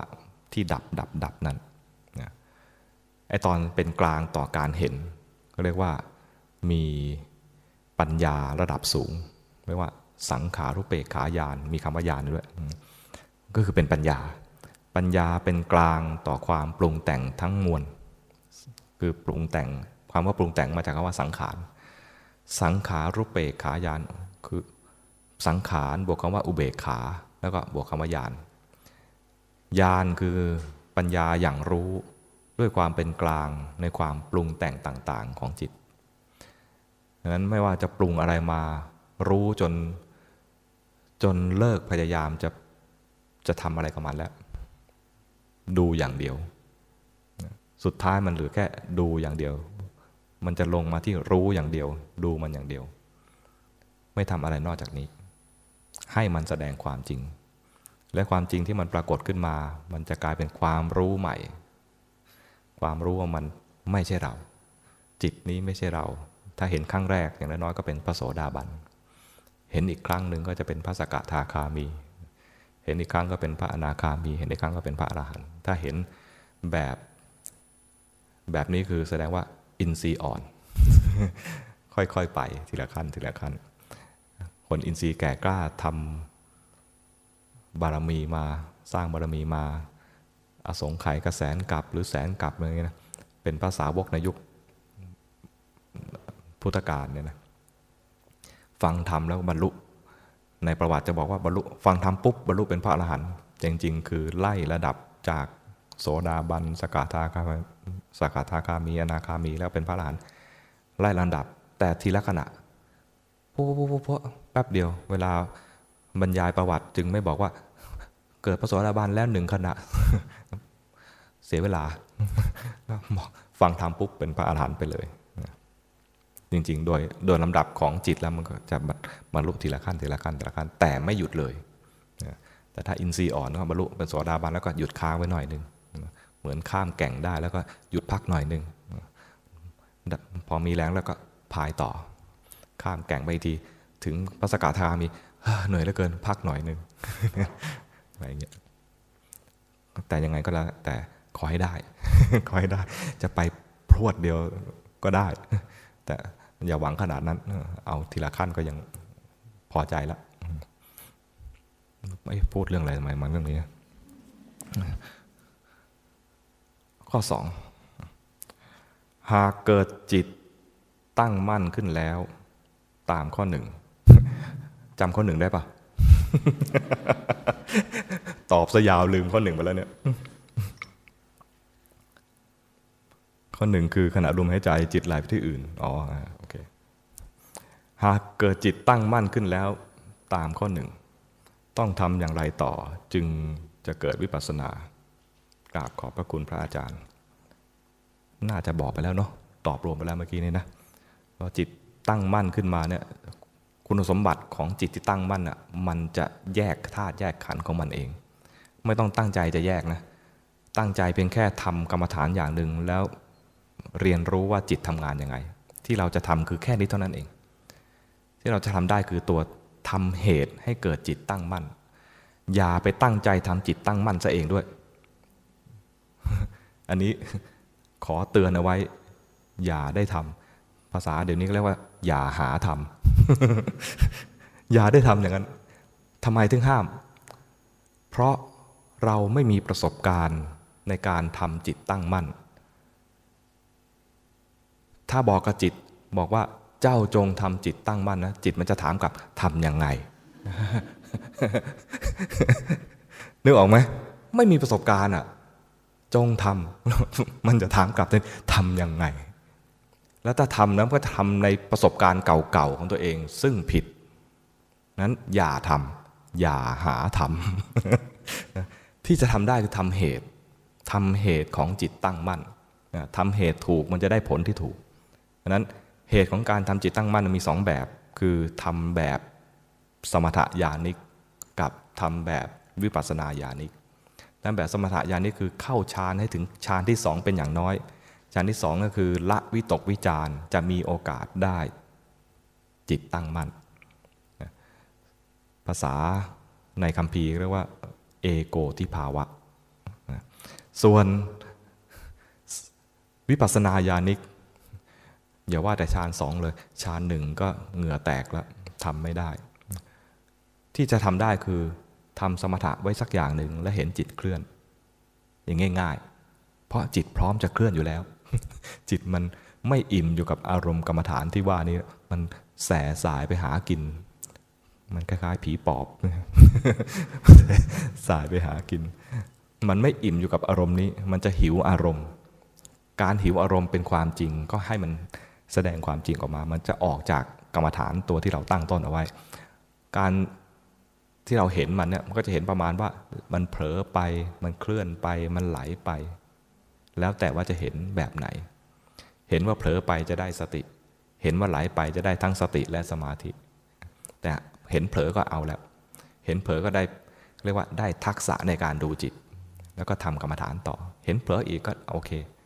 ได้ทักษะในการดูจิตแล้ว มันจะเริ่มเห็นชัดเจนขึ้นชำนาญในการเห็นความเผลอมากขึ้น มันเริ่มเผลอปุ๊บ เห็นเลย ทำไมเริ่มเผลอปุ๊บเห็นเลย เพราะมันจำได้แม่นแล้วจำความเผลอได้แม่นเพราะมันจะเผลอหม่มันเห็นปุ๊บเลย นี่ก็ได้นะเห็นเริ่มเผลอเนี่ยมันคือเห็นจิตเคลื่อนนะพอจิตเคลื่อนเห็นความเคลื่อน มันจะได้จิตตั้งมั่นอีกวิธีหนึ่งที่ได้จิตตั้งมั่นก็คือเผลอไปแล้วเห็นความเผลอ เห็นความเผลอด้วยใจเป็นกลาง นี่ก็ได้จิตตั้งมั่นอีกแบบนึง นั้นวิธีทำจิตตั้งมั่นสำหรับวิปัสสนาญาณิก มีได้สองวิธีนะคือเห็นทำกรรมฐานไว้อย่างหนึ่ง แล้วเห็นจิตเผลอไปด้วยใจเป็นกลางกับทำกรรมฐานไว้อย่างหนึ่งแล้วเห็นจิตเคลื่อนไปไหลไปนึกออกไหมกลายเป็นว่ามีวิธีตั้งสองวิธีเนี่ยแต่จริงๆทำอย่างเดียวกันสองวิธีนี้ทำอย่างเดียวกัน คือ หากรรมฐาน คือทำสมถกรรมฐานไว้สักอย่างหนึ่งแล้วเพื่อจะเห็นจิตที่เคลื่อนไป หรือจิตที่เผลอไปด้วยใจเป็นกลาง ควรจะตั้งใจว่าจะเรียนรู้ความจริงของจิต อย่าตั้งใจที่จะทำความสงบ อย่าตั้งใจว่าจะเอาแต่ความสงบ ต้องสงบต้องนิ่งต้องดีไม่เอา สงบก็ไม่เที่ยง นิ่งก็ไม่เที่ยงดีก็ไม่เที่ยง เราต้องการเห็นความจริงมากมากกว่าเห็นความจริงว่ามันมีการเคลื่อนไป มีการไหลไป มีการเผลอไป อย่างนี้ดีกว่าอ้าวคำถามต่อไป หากบุญอะขออภัยหากทำบุญเพื่อหวังผล เช่น หวังว่าให้พ่อที่ล่วงลับไปแล้วได้บุญนั้น ไม่ทราบว่าเรียกว่าหวังผลหรือไม่ และท่านจะได้รับบุญที่ทำไหม ก็หวังผลนั่นแหละ จะเรียกว่าไม่หวังผลได้ยังไง ก็หวังว่าจะให้ท่านให้พ่อที่ลงรับไปแล้วได้บุญ ก็ต้องหวังผลอยู่ดี แต่หวังผลอย่างนี้เป็นบุญไหมเป็นบุญนะ ไม่ใช่ห้ามหวังอะไรเลย ไม่ใช่ขนาดนั้น เวลาทำบุญก็มีวิธีทำบุญ ตั้งสิบแบบใช่ไหมทำบุญใหญ่ ๆ ก็มีแบ่งง่าย ๆ ก็สามแบบ แบ่งให้กระจายมากขึ้นก็เป็นสิบแบบหนึ่งในหนึ่งในสิบแบบก็มีว่าทำบุญและอุทิศให้ด้วยดังนั้นไม่ใช่เรื่องผิด เวลามีบุญแล้วยิ่งควรจะอุทิศ ตอนที่คิดจะอุทิศให้เนี่ยใจมันกว้าง ไม่เห็นแก่ตัว แล้วกลายเป็นบุญอีกตัวหนึ่ง บุญที่ทำมาก็เป็นบุญนะสมมติว่าโยมถวายน้ำให้พระเนี่ยนะ ถวายน้ำมาแล้ว ขออภัย จิบสักนิดหนึ่งจิบด้วย ถวายมาดีใจ สมมติว่าเราเป็นคนทำเอง ตอนถวายก็ได้ปลื้มใจหน่อยหนึ่งเห็นท่านฉันด้วยปลื้มใจมากเลย เป็นบุญจากการขวนขวายทำน้ำ แล้วก็ได้ถวายมา เป็นการให้ทาน บุญจากการให้ทานเนี่ยเต็มเปี่ยมอยู่ในใจเรา แล้วเราก็ปลื้มของเราอยู่คนเดียวเนี่ยนะ มันก็เป็นบุญของเรา แต่ถ้าเรา เอ้ย ใจอย่างนี้มันดีจังเลย ความปลื้มใจอย่างนี้มันดีจังเลย ขอแบ่งคนอื่น ให้คนอื่นเขาบ้าง แบ่งให้ใครบ้าง แบ่งให้คนที่คุ้นเคย คนในครอบครัว เพื่อนของเรา ญาติของเรา โดยเฉพาะที่ตายไปแล้วอะไรเงี้ยนะก็ใจที่คิดอย่างเนี้ยมันเป็นบุญอีกตัวหนึ่ง บุญจากการทำน้ำถวายพระ ไม่ได้บกไม่ได้บกพร่องไปไหนเลย ใจที่คิดจะแบ่งกลายเป็นบุญตัวใหม่ ถ้าพูดให้เป็นรูปธรรมก็คือเป็นบุญก้อนใหม่ บุญก้อนหนึ่งเกิดจากการถวายน้ำกับพระ บุญอีกก้อนหนึ่งเกิดจากการคิดอุทิศบุญนี้ให้กับคนอื่นๆ ยิ่งกว้างเท่าไหร่ยิ่ง ยิ่งได้บุญเยอะเท่านั้น ใจที่กว้างกว้างกว้าง ประมาณว่า สัพเพสัตตา คือสรรพสัตว์ทั้งหลาย ไม่ยกเว้นเลย สัพเพสัตตายกเว้นหนังนั่นนี่น้อยไปหน่อย เจอเจอเจอหน้าหนังนั้นแล้วไม่ออกไม่ได้ ต้องยิ่งกว้างยิ่งดี เป็นบุญอีกก้อนหนึ่ง ส่วนถ้าใครเห็นการทำบุญครั้งนี้ และเขาอนุโมทนา เขาได้บุญเลย สมมุติว่ามีคนมาถวายเมื่อกี้นี้ คนถวายก็จะปลื้มไม่ไม่ปลื้มแล้วแต่นะ แต่คนเห็นปลื้ม คนเห็นได้บุญแล้ว อนุโมทนาสำหรับคนที่ตายไปแล้ว สมมติว่าเป็นเปรต เปรตเนี่ย ต้องรอให้เจ้าของบุญเนี่ยอุทิศให้ เปรตเนี่ยนะจะเป็นสปีชีที่พิเศษหน่อย คืออยู่ๆจะจะเอาบุญเขาเลยเนี่ยไม่ได้ เพราะนั้นลำบากอยู่ลำบาก แล้วเปรตไม่มีตลาด หากินไม่ได้ จะได้จากบุญเก่าของตัวเอง หรือบุญใหม่ที่คนอุทิศให้ แล้วก็มีข้อจำกัดว่า ในขณะที่อุทิศให้นั้น เปรตต้องรู้ด้วย เพราะฉะนั้นเวลาเราทำบุญจึงต้องนึกถึงเขาสักหน่อย สงสารเขาแล้วเขาที่ว่าเนี่ยบางทีก็ญาติเราเนี่ยแหละเปรตญาติคนอื่นก็ไปรอญาติเขาสิเปรตญาติเราก็มารอเรานี่แหละ เมื่อไหร่ทำบุญให้เขาสักทีเพราะนั้นเวลาทำบุญนะ ขยันนิดหนึ่ง เติมน้ำใจนิดหนึ่งว่า เวลามีบุญขึ้นมา อุทิศให้กับสรรพสัตว์ทั้งหลาย ให้กับเปรตทั้งหลายให้กับญาติของเราทั้งหลาย จริงๆคำว่าญาตินี่ก็ครอบคลุมแล้วญาติเราเป็นเปรตก็รับได้ ญาติเราเป็นเทวดาก็รับได้อุทิศให้อย่างนี้มีบุญเกิดขึ้นมาสามก้อน บุญแรกคือถวายน้ำบุญที่สองคือใจที่จะอุทิศให้ บุญที่สามคือ คนคนอื่น สัตว์อื่นที่มาอนุโมทนาด้วย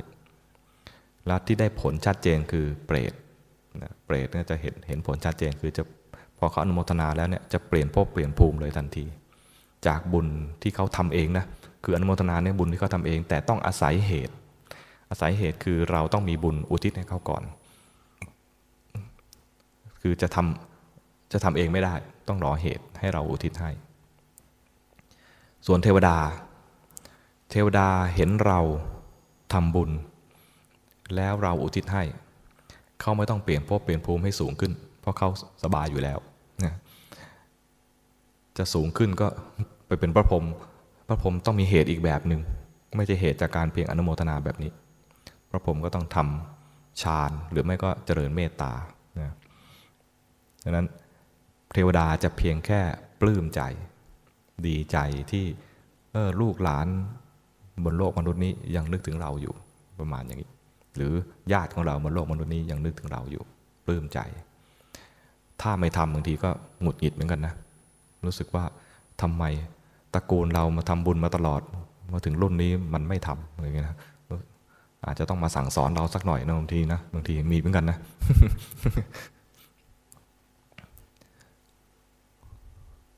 ดังนั้นหวังว่าให้พ่อที่ร่วงรับได้บุญ เป็นการหวังผลไหมเป็น แต่เป็นการหวังผลที่เป็นกุศลนะนี่นอกจากจะให้พ่อแล้วก็ต้องให้คนอื่นด้วยนะให้ญาติทั้งหลายที่ล่วงลับไปแล้ว ให้สรรพสัตว์ทั้งหลายนะอย่าได้อย่าได้ปิดกั้นนะเว้นแต่ว่าทำบุญครั้งนี้เจาะจง สมมุติว่าพ่อตายใหม่ๆ อย่างนี้เจาะจงเป็นบุคคลไปได้อยู่ เป็นห่วงเป็นกรณีพิเศษ อย่างเงี้ยได้ แต่ถ้าไม่มีกรณีพิเศษก็ทำแล้วก็อุทิศให้กับสรรพสัตว์นะให้กับสรรพสัตว์เวลาอุทิศเนี่ยมันเป็นการเจริญพรหมวิหารแบบหนึ่ง พรหมวิหารมีสี่ข้อใช่ไหมเมตตากรุณา มุทิตาอุเบกขา เมตตาเนี่ยจะเป็นพื้นจิต อันนี้เป็นกรรมฐานตัวตัวใหม่แล้วนะ รรมฐานเมตตาเนี่ยเป็นกรรมฐานที่พระพุทธเจ้าสอนบ่อยมาก ตรัสชมกรรมฐานตัวนี้ว่า มีเพียงเมตตาเพียงลัดนิ้วมือเดียวก็มีประโยชน์มาก อย่าเพราะนั้นไม่ต้องกล่าวถึงว่าจะมีเมตตาอีกหลาย ๆ ขณะ จะมีประโยชน์สักเท่าไหร่สักเท่าไหร่ การมีเมตตาจิตเนี่ยคือปรารถนาดี ความปรารถนาดีเนี่ย จริง ๆ แล้วมุ่งให้ปรารถนาดีกับสรรพสัตว์ทั้งหลาย แต่ความปรารถนาดีนั้นบางทีเกิดยาก เพราะคนเราเนี่ยมักจะเห็นแก่ตัว ท่านก็ให้เมตตาตนเองก่อน ตอนเมตตาตนเองเนี่ยคำที่ท่านใช้ก็คือ บอกกับตนเองว่าจงมีความสุข อหังสุกิโตโหมิ ยใครเคยสวดบ้างมีไหมอหังสุกิโตโหมิ ขอให้ข้าพเจ้ามีความสุข เหมือนเห็นแก่ตัว แต่จริงก็คือปรารถนาดีกับตนเอง มันคือเป็นความจริง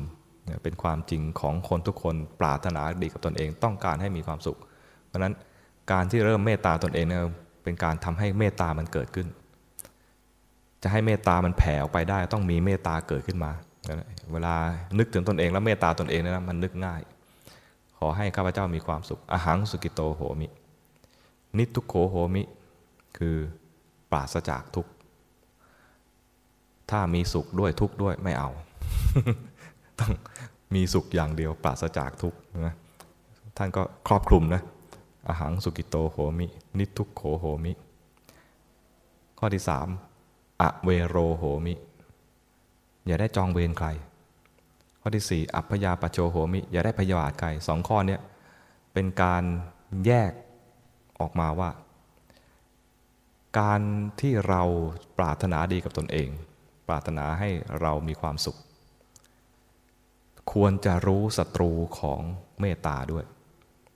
ศัตรูของเมตตาก็คือ ความโกรธความความโกรธความแค้น โกรธทีเดียวเนี่ยนะยังไม่ค่อยเท่าไหร่ โกรธบ่อยๆ กลายเป็นอาฆาตเป็นพยาบาทเป็นจองเวรน่ากลัวดังนั้นถ้ามันมีการจองเวรให้รู้ทัน ถ้ามีการพยาบาทให้รู้ทัน โดยสรุปแล้วคือ ถ้ามันมีโกรธให้รู้ทัน ใจที่โกรธมันทำลายความสุขของเราทันที ไม่ต้องให้ศัตรูมาทำอะไรเราเลย เราทำเราเองเลย มันโง่แค่ไหน ปรารถนาดีกับตนเองเมตตาตัวเอง จึงต้องควรจะรู้ทันศัตรูของเมตตาตัวนี้ด้วยอะนีโคโหมิ อย่าได้มีความทุกข์กายทุกใจเลย สุขีอัตานังปริหารามิ จงมีความสุขกายสุขใจ รักษาตนให้พ้นจากทุกภัยทั้งหลาย ตรงนี้เจือด้วยปัญญา ก็คือว่า ต้องรักษาตนให้พ้นจากทุกภัยก็ต้องรู้ว่าอะไรเป็นทุกข์เป็นภัย ทุกภัยทั้งหลายเนี่ยไม่ใช่มาจากข้างนอก ข้างนอกคือโลกที่มากระทบทางตาหูจมูกลิ้นกาย เราก็ต้องรู้ทันว่ากระทบมาแล้วใจกระเทือนไปทางไหน กระเทือนไปทางพอใจกลายเป็นราคะนี่ก็หาเรื่องตัวเองเหมือนกันนะ กระเทือนไปทางมีโทสะก็หาเรื่องตัวเองเหมือนกันนะ กระทบแล้วจิตหลงไปเลย กระเทือนไปแบบหายไปเลยนะ อย่างนี้ก็โมหะ ไม่มีสติก็ทำร้ายตัวเองอยู่เหมือนกัน ก็ต้องรู้ทัน รักษาตนให้พ้นจากทุกภัย อะไรเป็นภัยของเราก็คือ ราคะโทสะโมหะนี่เอง ไม่ใช่ห้ามไม่ให้กระทบ แต่กระทบแล้วเกิดภัยให้รู้ทัน เมตตาตนเองนี้แล้วรู้สึกดีจังเลย ก็ต้องแผ่ให้กับคนอื่นด้วย ความรู้สึกอย่างนี้ควรจะมีกับคนอื่นด้วย ก็คือให้คนที่เรารักก่อน ให้เขาได้มีสุข อย่ามีทุกข์ อย่าได้จองเวรใคร อย่าได้พยาบาทใคร จงมีปัญญารักษาตน ให้พ้นจากทุกภัยแผ่ออกไป แผ่ออกไปกว้างไปเรื่อย ๆ ไม่มีประมาณ สุดท้ายคือศัตรูศัตรูเนี่ยเป็นคนสุดท้ายเขาเรียกว่าจิตแผ่เมตตาจนชำนาญแล้วเลยนะเป็นเมตตาตนเองเมตตาคนใกล้เคียงจนชำนาญแล้ว ค่อยแผ่ให้หนังนั่น สมมติเรามีศัตรูสักคนนึงนะค่อยไปชำนาญดีแล้วเออโอเค คนนั้นให้เขาด้วย เมตตาเป็นพื้น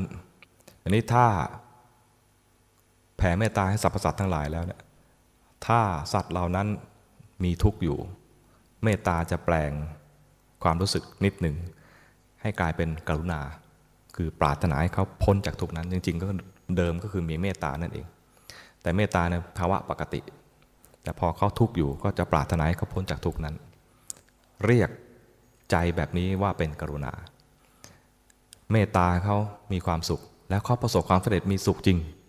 ได้ของที่เขาปรารถนา ได้คนที่ปรารถนา ได้ตำแหน่งที่ปรารถนา เราก็ดีใจกับเขาด้วย พลอยดีใจ ไอ้ความว่าพลอยดีใจคือมุทิตา จริงๆก็คือมีพื้นเดิมมาจากเมตตา ถึงคราวที่เขาจะต้องรับผิดชอบกับการกระทำเขาเอง เขาต้องฝึกที่จะเรียนรู้ความจริงของชีวิตนะสมมติเรามีลูกเนี่ยนะเราจะต้องฝึกเขาเรียนรู้ความจริงของชีวิต ว่าชีวิตมันไม่ใช่ มีเพียงอยากแล้วต้องได้สมอยากทันที บางคนเลี้ยงลูกแบบทำร้ายลูกนะ ประมาณว่ายุคที่ผ่านมาเนี่ยเราก็ทำงานกันแทบไม่มีเวลา แล้วก็ เวลาลูกเรียกร้องอะไรก็รีบๆจัดการให้มันจะได้เงียบ นี่เป็นการทำให้เด็กๆเนี่ยไม่ได้เรียนรู้การรอคอย ไม่ได้เรียนรู้ว่าอะไรควรไม่ควร แล้วก็เรียนรู้เรื่องใหม่คือ ถ้าต้องการอะไรให้เรียกร้อง เดี๋ยวก็จะได้ นี่เป็นการสร้างลักษณะนิสัยของลูกในยุคหนึ่ง เวลาไม่ได้อะไรก็เรียกร้องเรียกร้อง ไม่สนใจความถูกต้องอะไร บางทีก็มาจากความผิดของพ่อแม่ด้วยอันนี้ถ้าพ่อแม่อาศัยแต่เมตตากรุณา มุทิตา ไม่ยอมอุเบกขา ก็คือไม่ยอมให้เขาเรียนรู้ความจริงของชีวิตบ้าง ไม่ยอมให้ทำงานเองบ้างซักผ้าเองบ้างช่วยงานบ้านบ้างอะไรอย่างเงี้ยนะ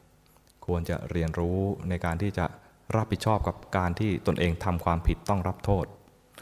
มีกติกาในบ้านแล้วไม่ทำแบบนี้ตามกติกาหรือตามระเบียบสังคมที่ควรจะเป็นอย่างเงี้ยนะควรจะต้องได้รับโทษกลับไม่ทำมีแต่เมตตาแต่ขาดอุเบกขา อุเบกขาคือถึงคราวที่เขาต้องรับผิดชอบ ควรรับผิดชอบด้วยตัวเขาเองไม่ใช่เราเข้าไปช่วย โตพอที่จะ รับผิดชอบในการที่จะทำความสะอาดบ้าง ก็ควรจะให้เขาเขาทำความสะอาด รับผิดชอบมีงานให้ต้องรับผิดชอบบ้าง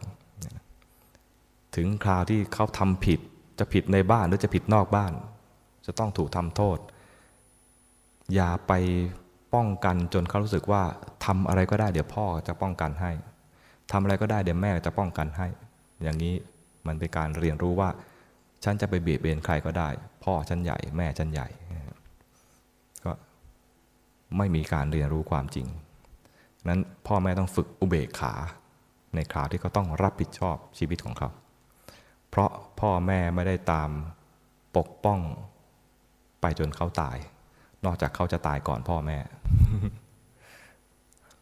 ดังนั้นต้องให้เขาอยู่ได้โดยที่แม้ไม่มีเราเขาก็อยู่ได้โดยปกติสุข โดยปกติสุขด้วยนะ ไม่ใช่อยู่โดยเบียดเบียนคนอื่นก็ต้องอยู่โดยปกติสุขนั้น พรหมวิหารคือธรรมของพรหมพรหมในที่นี้ไม่ใช่หมายถึงผู้หลักผู้ใหญ่คือผู้ที่มีความเป็นใหญ่ เด็กก็เป็นความมีความเป็นใหญ่ได้ มีความเป็นใหญ่ของตัวเองนะเป็นพรหมในที่นี้แปลว่าประเสริฐ ชีวิตประเสริฐ เด็กก็มีชีวิตประเสริฐได้ เด็กก็ควรจะมีพรหมวิหาร ผู้ใหญ่ก็ควรจะมีพรหมวิหาร เด็กก็ควรมีพรหมวิหาร คือมีมีเมตตากรุณามุทิตาอุเบกขา ผู้ใหญ่ก็ควรมีเมตตากรุณามุทิตาอุเบกขา อุเบกขาเป็นข้อสำคัญที่ที่เราควรจะทำให้มันเจริญขึ้นมานะที่มันพลาดไปทุกวันนี้เพราะว่าเราพลาดข้อนี้ พลาดข้ออุเบกขา ช่วยเหลือเด็ก จนติด แล้วเด็กทำความผิดก็ตามช่วยนะ ก็มีข่าวจนจนเราก็รับรู้อยู่เนาะว่าเป็นเพราะเขาไม่เจริญพรมวิหาร เอ๊ะทำไมมันพูดเรื่องนี้ทำบุญให้พ่อแท้ๆเลยนะ จริงเป็นเป็นกรรมฐานง่ายๆนะ จริงเมตตาเนี่ยเป็นกรรมฐานง่ายๆอาตมาก็สอนให้โยมแม่ ทุกวันนี้นะ ถ้ากลับไปที่วัด ทัน ตอนสวดมนต์ทำวัดเย็น จะเดี๋ยวนี้จะใช้โทรศัพท์ โทรไปหาแม่ โทรโดยวิธีก็เรียกอะไร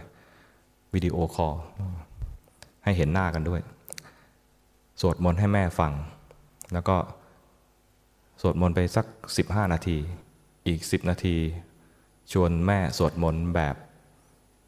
ทำกรรมฐาน จากนั้นก็เจริญเมตตา แล้วก็อุทิศส่วนกุศลทำอย่างนี้ทุกๆวันถ้ากลับไปทันนะวันนี้ก็จะพยายามจะกลับไปให้ทันนั้นอาจจะเลิกเร็วหน่อย สอนเวลาสอนแม่นะ เนื่องจากแม่เป็นผู้ป่วยติดเตียงและอายุมาก เส้นเลือดแตกในสมอง จริง ๆ ถ้าไม่มีอาการเส้นเลือดแตกเนี่ยก็ยังสุขภาพดีอันนี้เส้นเลือดแตกในสมองมาสิบกว่าปีแล้ว อาการก็มีแต่ทรงกระสุดทรงกระสุด ตอนเนี้ยไม่พูดแล้ว ลิ้นแข็งแล้ว แต่รับรู้ได้ จะสอนให้สวดมนต์ออกเสียงไม่ได้แน่ ก็ต้องให้สอนประมาณว่าอาตมาสวดให้ฟัง พร้อมกับพระและโยม คือมีเสียงพระเสียงโยมเนี่ยเป็นต้นแบบต้นเสียง และให้แม่เนี่ยสวดในใจตาม ตอนสวดในใจเนี่ย ก็บอกกับแม่เหมือนกับบอกโยมนี่แหละทำกรรมฐานไว้อย่างหนึ่งนะเห็นจิตที่มันเผลอไป แต่สวดมนต์จะมีข้อดีสวดมนต์เนี่ยนะจะมีข้อดีตรงที่ว่า จะเผลอไม่นาน ถ้าเผลอนานจะสวดต่อไม่ได้ผมว่าสวดมนต์ไปอิติปิโสภะคะวามามือค้อนแรงจังว่าถ้าคิดนานนะสวดไม่ได้แล้วสมมติถ้าสวดคนเดียวนะสวดไม่ได้ แต่ถ้ามีคนอื่นสวดอยู่เนี่ยสวดต่อได้แล้วอาจจะ คิดอะไรไปก็ได้นานๆ แต่ถ้าสวดคนเดียวนะ มันจะสวดแล้วก็เผลอได้ไม่นาน ต้องกลับมาสวดมนต์นั้นเวลาสวดมนต์เนี่ยจะเป็นโอกาสที่ดีที่เราจะทำกรรมฐาน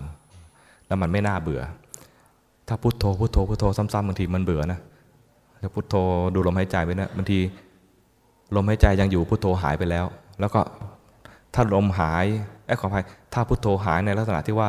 มีลมหายใจอยู่เฉยๆเงียบๆนะก็ได้สมาธินะ แต่บางทีดูลมหายใจไปพุโทโธหายไปมีนั่งนั่นนั่งนี่เข้ามาดูแทนเนี่ยไม่ได้ อย่างนี้ฟุ้งซ่านและบางทีบางคนเข้าใจว่ากำลังทำสมาธิอยู่ไม่เผลอ ก็ลมหายใจยังอยู่ตรงนี้จริงไม่ใช่ละเวลาสอนแม่ก็คือสอนให้สวดมนต์สวดมนต์อันนี้สวดมนต์เอาบทง่าย ๆที่สุด ง่ายที่สุดที่จะสวดได้ เท่าที่นึกได้ก็คือบทอิติปิโส แล้วก็ที่เลือกเอาบทนี้เพราะว่าเป็นพุทธพจน์ด้วย เป็นพุทธพจน์แสดงถึงพุทธคุณ ธรรมคุณ สังฆคุณนะ เอาเอาทั้งสามเลยนะ แต่ถ้าสวดแค่อิติปิโส สวากาโต สุปฏิปันโนเนี่ย แป๊บเดียวจบแล้ว จะหาบทอื่นมาด้วยนะ มันก็จะกลายเป็นว่า เอ๊ะแม่จะคุ้นเคยหรือเปล่าไม่แน่ใจ แล้วก็ถามแม่ไม่ได้แล้ว เพราะว่าแม่ไม่พูดแล้ว ก็เลยเอาอิติปิโสเนี่ยเก้าจบเลย อิติปิโสเก้าจบ แล้วค่อยสวากาโต แล้วก็สุปฏิปันโน ประมาณสักสิบนาที ก็พอมีเวลาได้ดูจิตที่มันเผลอบ้าง จิตที่มันไหลไปบ้าง โดยที่ไม่เบื่อ ประมาณว่าแหมกำลังดูจิตเพลินเลย จบซะแล้ว มีความอร่อยในการภาวนา เวลาชวนภาวนาอีก รู้สึกอยากภาวนาอีก แต่ถ้าสวดอิปิโสเท่าอายุ เคยร้องยัง ตมาเคยลองแล้วสวดอิติปิโสเท่าอายุตอนนั้นนะอายุยังไม่มากเท่านี้นะวันนี้อายุมากที่สุดแล้ววันนั้นเนี่ยอายุแค่สิบสี่สิบกว่ากว่าเนี่ยเกิดอยากจะสวดมนต์ทำกรรมฐาน สวดอิติปิโสเท่าเคยได้ยินมาว่า สวดอิติปิโสเท่าอายุ สวดไปสวดไป แค่รอบที่ยี่สิบกว่าๆนี่ชักหงุดหงิดแล้ว ใครเป็นคนตั้งกติกานี้วะดูสิ สมมติตอนนั้นอายุ 45 นะ พอถึง 44 แล้ว อะไรวะเนี่ย กูต้องสวดอีกสองรอบเลยเนี่ย ไม่ยุติธรรมเลย ปีหน้ากูต้องสวดอีกมากขึ้นอีก โอ้ย ไม่เอาแล้ว พอ คือสวดแล้วโทสะเกิด เป็นคนขี้เกียจแล้วก็มีโทสะง่าย เป็นจริงเป็นคนขี้โทสะนะโยมอย่ายั่วนะ ก็เลยเอาตัดเลยแค่ก้าจบนี่แหละ ชวนแม่สวดก้าจบ แล้วก็สวดได้ทุกวันไม่เบื่อ จะลองไหม ลองไหม สวดอิติปิโส เป็นกรรมฐานที่อาตมาชวนโยมสวดบ่อยๆ ใช้บ่อยๆ เพราะว่าได้ผลอาตมา ที่ชวนแม่สวดเนี่ยนะ มีความจำเป็นพาให้มาทำอย่างนี้ ก็คือช่วงโควิดระบาดใหม่ ๆ ช่วงตอนนั้นประมาณกุมภามีนาเลยนะปลายปลายกุมภาถึงมีนาเกิดล็อกดาวน์จำได้ไหมเราผ่านภาวะล็อกดาวน์กันมา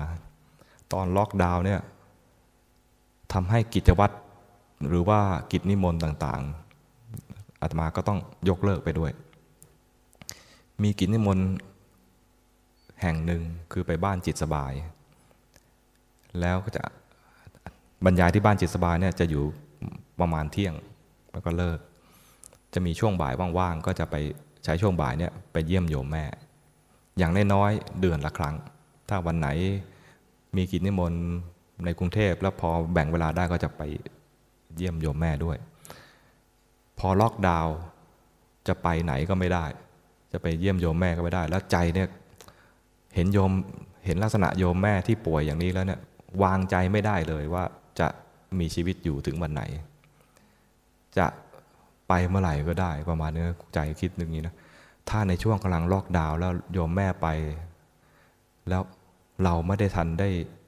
อะไรอะได้ทำหน้าที่เต็มที่เลยเนี่ยนะรู้สึกแหมเสียเสียดายช่วงนี้ นึกขึ้นได้ว่าเรามีอุปกรณ์ เรามีโทรศัพท์อ้าวโทรศัพท์ชุกนี้มันมีวิดีโอด้วยก็ใช้อันนี้วิธีนี้ดีกว่า ก็เลยนัดแนะกับทางบ้านพี่สาวโยมแม่อยู่กับบ้านอยู่ที่บ้านพี่สาวบอกว่าเอางี้ช่วงนี้ใช้วิธีนี้อาตมาเดินทางไม่ได้ เพราะอยู่ในช่วงล็อกดาวน์โยมโยมก็ไปไหนไม่ได้อยู่แล้ว ก็เอาใช้ โทรศัพท์เนี่ยแหละเยี่ยมแม่ ก็แรกๆช่วงนั้น ท่านก็ทางฝ่ายคณะสงฆ์ให้สวดรัตนสูตรอาตมาก็เริ่มต้นในการสวดรัตนสูตรให้แม่ฟัง แล้วก็ชวนแม่สวดอิติปิโสพอสวดสวดไปจน จนกระทั่งผ่านไปประมาณ สองหรือสามเดือน ชวนแม่สวด สวดมนต์ไปดูจิตไป สวดมนต์ไปดูจิตไป มันเป็นการเพิ่มพลัง เพิ่มพลังทางจิตอย่างน้อยๆก็ได้ทำสมถกรรมฐานนะแล้วก็บางบางจังหวะบางขณะก็ได้ทำวิปัสสนากรรมฐาน ได้กำลังนะจริง ๆ ตั้งใจจะเพิ่มกำลังให้แม่ แต่คนที่ได้จริง ๆอาตมา รู้สึกเฮ้ยมันดีจังเลยประมาณนี้นะมันดีจังเลย เกิดรู้สึกว่า เพราะสวดมนต์ให้แม่เราได้กำลัง ก็เลยอยากจะมาชวนให้โยมสวดด้วย ลองดูนะลองดูว่าตรงจริตกับโยมไหมถ้าตรงจริตก็เอาไปใช้ต่อไปสวดต่อ สวดเองที่บ้านได้ สวดคนเดียวก็ได้ เพราะอาตมาสวดแบบเว้นวรรคสวดแบบเว้นวรรคมันจะมีเวลาหายใจ บางทีโยอาจจะคุ้นเคยกับพระที่สวดแบบต่อเนื่องยาวๆ อันนั้นท่านทำได้เพราะท่านมาเก้าองค์ องค์หนึ่งหยุดอีกแปดองค์สวดต่อ อย่างเงี้ได้ถ้าเราสวดคนเดียวนะ ให้สวดแบบเว้นวรรคจะได้หายใจได้ ลองสวดไหมหลักเกณฑ์ก็คือตอนนี้เราจะทำกรรมฐานนะ อารมณ์กรรมฐานของเราคือฐานอันนี้คือบทสวดมนต์ เวลาสวดเนี่ยเอาใจอยู่กับบทสวดมนต์แล้วตั้งใจเพียงแค่ว่าจะสวดมนต์เพื่อเรียนรู้ความจริงของจิต เหมือนกับทำสมถกรรมฐานทั่ว ๆ ไป จิตมันจะเผลอไปให้รู้ทัน เผลอไม่นานหรอกเดี๋ยวต้องกลับมาสวดต่อ เผลอไป เผลอก็สารพัดเผลอเลย เริ่มแรกเลยบางทีก็เผลอประมาณว่ายายนี่เสียงแป้นเชียว สวดด้วยกันมากๆเลยนะบางทีก็ไปจับผิดเสียงคนโน้นเสียงคนนี้ แน่แน่คนนั้นอะสวดอะไรขี่จังหวะ ไม่ยอมเว้นวักกับเขาอะไรเงี้ยนะไปสวดไปก็ใจตำหนิเขาอะไรแบบอย่างเงี้ยให้รู้ทันจิตที่มันทำงาน ความผิดไม่ดูอยู่กับเขาความผิดอยู่ที่เรา เพราะว่ากติกาคือให้อยู่กับบทสวดมนต์ดันไปสนใจคนอื่นไอ้เราเนี่ยแหละผิดนึกออกไหมให้รู้ทันว่าจิตมันเผลอไป รู้ทันความเผลอได้สติ รู้ทันจิตที่เคลื่อนไปได้สมาธิ เห็นจิตทำงานเองได้สติสมิสมาธิและปัญญาในหนึ่งขณะนะนั้นสวดมนต์ไปก็จะได้มีเห็นความจริง ตั้งใจว่าจะเห็นความจริงของจิตนะขึ้นอิติปิโสเลยนะ อิติปิโสภะคะวาอะระหังสัมมาสัมพุทโธ วิชาจารณสัมปันโนสุขโตโลกวิทูอนุตตโรปุริสธรรมสารติสัทธาเทวมนุษย์สานังพุทโธภควาติ อิติปิโสภะคะวาอะระหังสัมมาสัมพุทโธ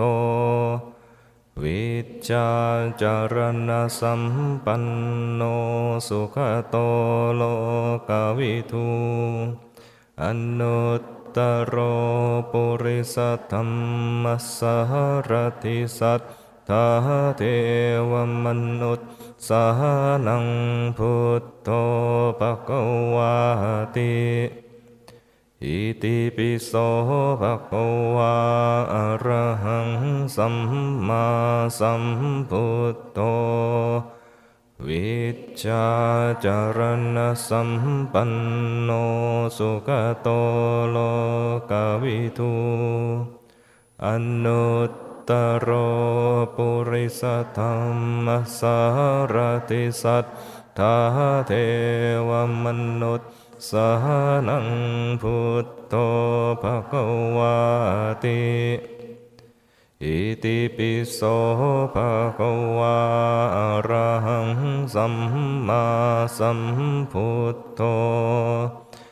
วิจาจารณสัมปันโนสุขโต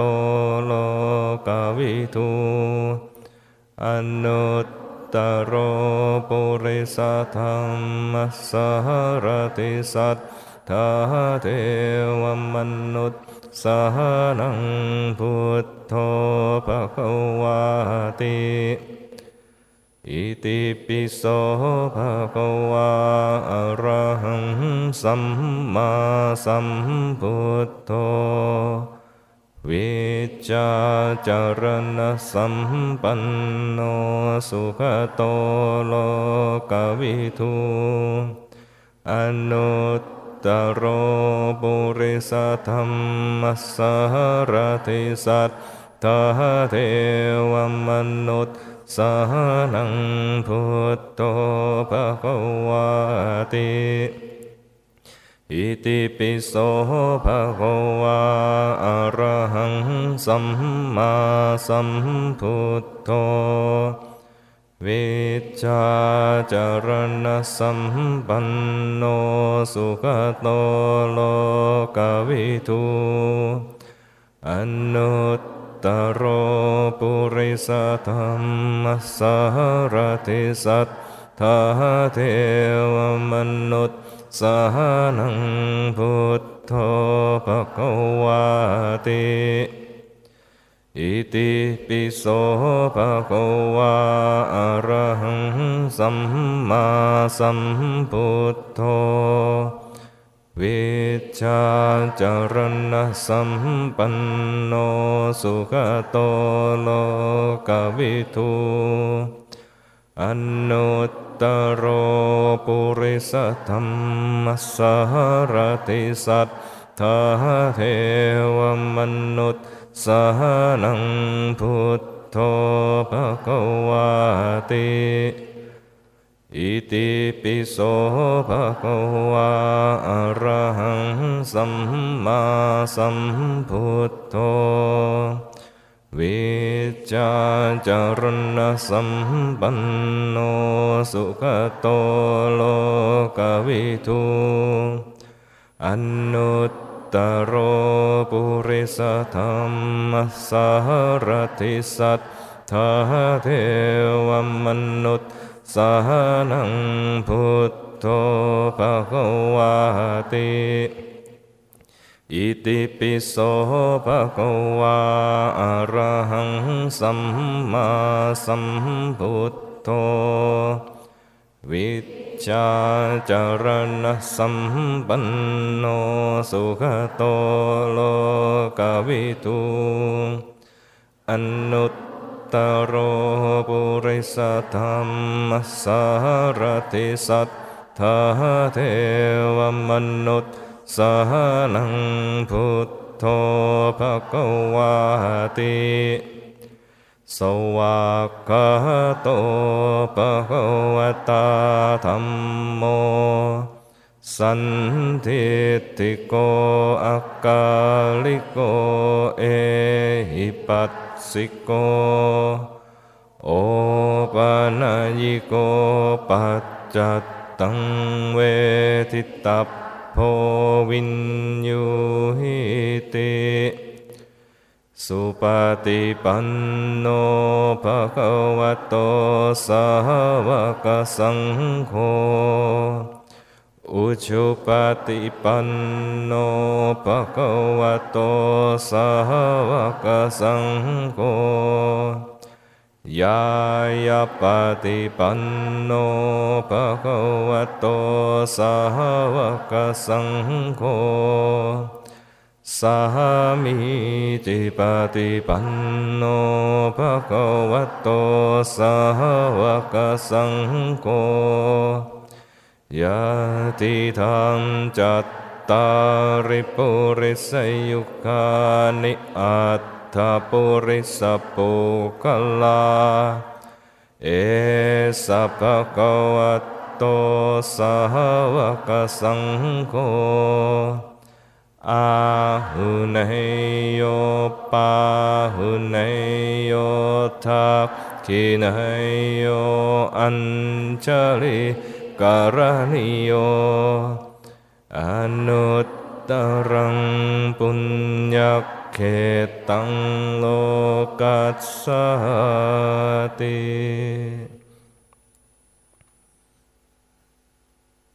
ใครสวดแล้วไม่เผลอเลยมีไหม ดีมาก ไม่ใช่ดีมากที่เผลอนะ ดีมากที่รู้ นี่คือเป็นวิธีการทำกรรมฐานง่าย ๆ อย่างหนึ่งนะ เอาอารมณ์อะไรสักอารมณ์หนึ่งมาเป็นที่อยู่ของจิต แล้วจะเผลอก็ได้ แต่ให้มันเผลอเองนะไม่อย่าไปตั้งใจเผลอมันเผลอขึ้นมาแล้ว ตอนเผลอขึ้นมาครั้งแรกเนี่ย คือจิตมันทำงานก็มันเอง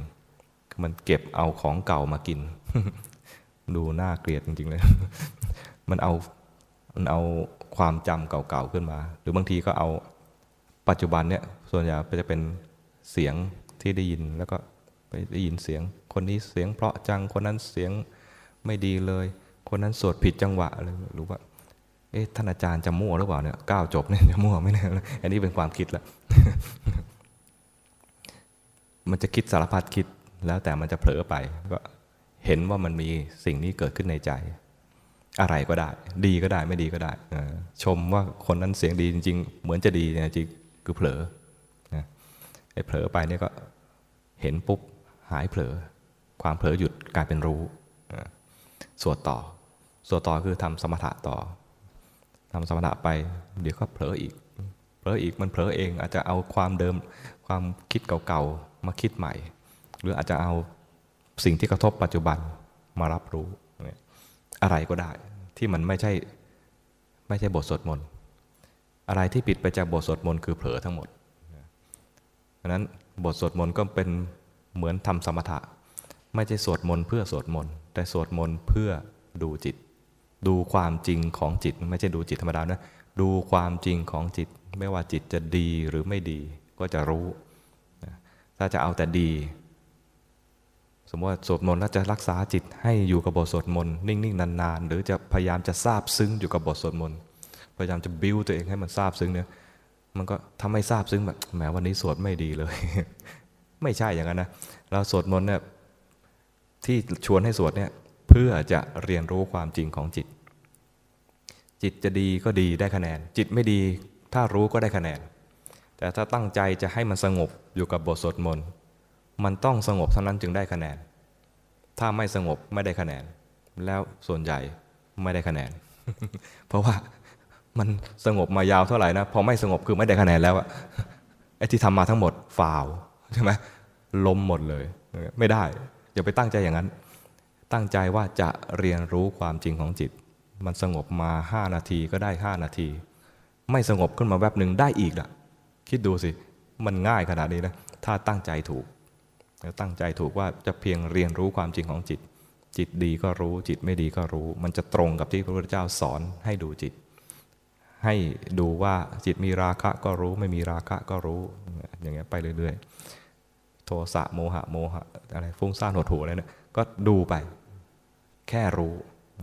สวดมนต์ก็เหมือนกันก็แค่รู้ว่าจิตมาทำงาน แล้วไอ้ที่มันปรากฏขึ้นมาเนี่ยแหละมันจะสอนจิตให้ฉลาดเอง แล้วก็ไปปรับใช้ในชีวิตประจำวันนะไอ้ที่ทำเลยนะ หาเวลาทำในรูปแบบ อันนี้เรียกว่าทำในรูปแบบ สวดมนต์เสร็จแล้ว ถ้ามีเวลาต่อก็ลองนั่งเงียบๆนั่งเงียบๆดูจิตทำงาน โดยไม่ต้องมีเสียงละคราวนี้เห็นกายหายใจเป็นที่อยู่ หรือจะดูลมหายใจก็ได้ ดูเห็นกายมันทำงานคือหายใจไป เงียบๆถ้ามันไม่เงียบก็รู้ทันว่าจิตมันทำงานแล้วรู้ทันแล้วก็ไม่ต้องไปด่ามันไม่ต้องไปตำหนิมัน งานของเราแค่รู้ว่ามันจิตทำงาน แล้วก็ดูลมหายใจหรือดูกายหายใจต่อเดี๋ยวจิตมันจะพูดอะไรก็รู้ทันนะถ้าดูไม่ไหว โอ้ มันพูดตลอดเวลา ก็ให้มันพูดอย่างเดียว คือพุทโธ หายใจเข้าพุทหายใจออกโธพูดอย่างเดียว อนุญาตให้พูดกันนี้ ถ้ามันไม่ยอมเงียบแล้วนะ แล้วก็ทำยังไงก็ไม่ไหวแล้วดูไม่ไหวแล้ว ยอมให้มันพูดแต่ให้พูดอย่างเดียวคำเดียวคือพุทโธ พร้อมกับลมหายใจเข้า พูดว่าพุทพร้อมกับลมหายใจออก พูดว่าโธถ้ามีคำอื่นถือว่าเผลอ ถ้าไปรู้อย่างอื่นนอกจากลมหายใจถือว่าเผลอ นั่นกลายเป็นมีสองมีสองอัน ถ้าพุทโธพุทโธไปบางทีรู้ลมหายใจ แต่มันคิดอย่างอื่นจนลมหายใจอย่างเดียวกับพุทโธอย่างเดียวสองอย่างนี้ ก็ไม่พอให้เพิ่มได้อีกอย่างหนึ่งคือ หายใจเข้าพุทหายใจออกโทนับหนึ่งหายใจเข้าพุทหายใจออกโทนับสองนับไปด้วย อย่างเงี้ยพอเผลอก็จะรู้ทันว่ามันเผลอตอนนับหนึ่งนับสองหรือนับสี่นับห้าอะไรเงี้ย ถ้าเผลอนามจะรับต่อไม่ได้ ถ้าพุทโธพุทโธอย่างเดียวมันบางทีเอ๊ะมันอาจจะเผลอนานก็ได้ให้แค่สามถ้ามากกว่านี้เครียด หนักไป เอาแค่สามอย่างพอ บางทีพอพอภาวนาภาวนาไปทำสามอย่างเนี่ยพุทโธหายใจก็พุทหายใจโทนับหนึ่งอะไรเงี้ยนะพอทำไปทำไปมันรู้สึกว่าไอ้การนับอาจจะรู้สึกว่า เริ่มเป็นภาระ ก็วางไอ้ภาระนี้ลง นับไม่ต้องนับแล้วเหลือแต่หายใจเข้าพุทหายใจเข้าโทพอหายใจเข้าพุทหายใจเข้าโทแล้ว รู้สึกว่าพุทโธก็รู้สึกเป็นภาระ เหลือแต่ลมหายใจก็ได้ก็ลมหายใจไป ถ้าจิตมันคิดอะไรขึ้นมาให้รู้ทัน แม้แต่คำว่าพุทโธเรื่องออกไหมมันแล้วแต่คุณภาพของจิต ไม่ได้หมายความว่า ถ้านับหนึ่งสองสามมีพุทโธแล้วนับหนึ่งสองสามแสดงว่าคนนั้นไม่ได้เรื่องไม่ใช่นะ เอาตามเหมาะความเหมาะสมของจิตในแต่ละขณะ บางทีขณะนี้มันแย่เหลือเกิน มันฟุ้งซ่านมากก็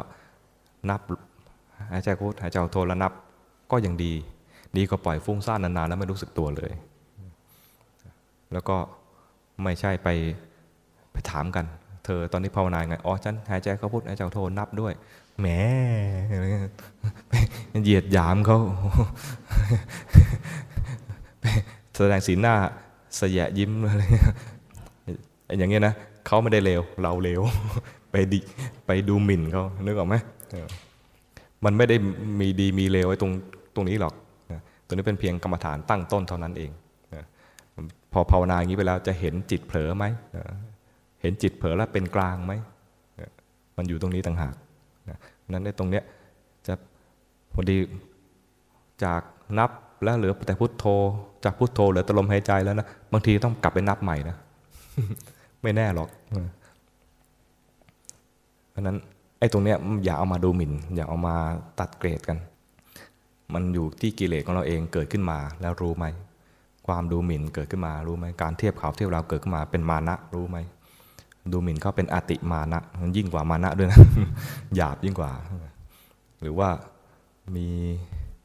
ความดูถูกเนี่ยไม่ต้องดูถูกใคร ดูกิเลสตัวเองดูกิเลสตัวเองทีไรถูกทุกที ดูอย่างนี้ดีกว่า ให้ถูกแบบนี้มีคำถามอะไรอีกไหม จะปิดจ็อบแล้วนะ มีคำถามอะไรอีกไหม ให้โอกาส ถ้าไม่มีก็น่าจะพอสมควรสำหรับวันนี้วิธีนี้เมื่อสักครู่นี้เป็นเป็นเพียงตัวอย่างสำหรับทำรูปแบบทำกรรมฐานในรูปแบบ ควรจะแบ่งเวลานะในฐานะที่เราเนี่ยตั้งใจที่จะภาวนาเนี่ยนะคนที่มาเข้าคอร์สอย่างเงี้ยน่าจะมีความตั้งใจกันแล้วล่ะ นี่ถ้ามีความตั้งใจเงี้ยควรจะแบ่งเวลาประจำวันทุกวันนะอย่างน้อยๆแบบสำหรับคนเริ่มต้นใหม่ ๆ เลยนะ ถ้าสมมติว่าไม่เคยทำเลยนะขอทุกวันวันละ 15 นาที ที่ต้องให้ทุกวันเนี่ยเพื่อให้เกิดวินัยให้กับจิต ให้จิตมันมีความคุ้นชินในแต่ละวันเป็นการในหนึ่งรอบวันเนี่ยให้มีการซักซ้อม ตัวที่หวังจริง ๆ ไม่ใช่ตอนนี้ ไม่ใช่ตอนในรูปแบบ ตัวที่หวังจริง ๆ คือเอาทักษะในการทำในรูปแบบเนี่ยมาใช้ในชีวิตประจำวัน เพราะชีวิตประจำวันนอกรูปแบบเนี่ยมีเวลามากกว่า สมมติขอเวลา 15 นาทีเนี่ยนะมีเวลาให้เป็นให้นอนอีกนอนกี่ชั่วโมง ปกตินอนชั่วโมงเจ็ดชั่วโมงอะให้นอนเจ็ดชั่วโมง รวมทั้งในเวลารูปแบบอีกสิบห้านาที นอนนั้นเป็นเวลาที่ นอกรูปแบบต้องกี่ชั่วโมงอะเหลือกี่ชั่วโมงยี่สิบสี่ชั่วโมงลบเจ็ดได้เท่าไหร่ เหลืออีกสิบฮะ16 ชั่วโมงกับ 45 นาที เนี่ยต้องเยอะแน่ใช่ไหมเอาเวลาเหล่านี้มาภาวนาด้วยเรียกภาวนาในชีวิตประจำวันภาวนานอกรูปแบบ เว้นไว้แต่ ทำงานที่ต้องใช้ความคิด โดยเฉพาะรับจ้างเขา ถ้าทำงานที่ต้องใช้ความคิดนะ ให้คิดไปไม่ต้องภาวนา แต่ใช้งานนั้นเป็นอารมณ์ ใช้งานนั้นเป็นกรรมฐานไป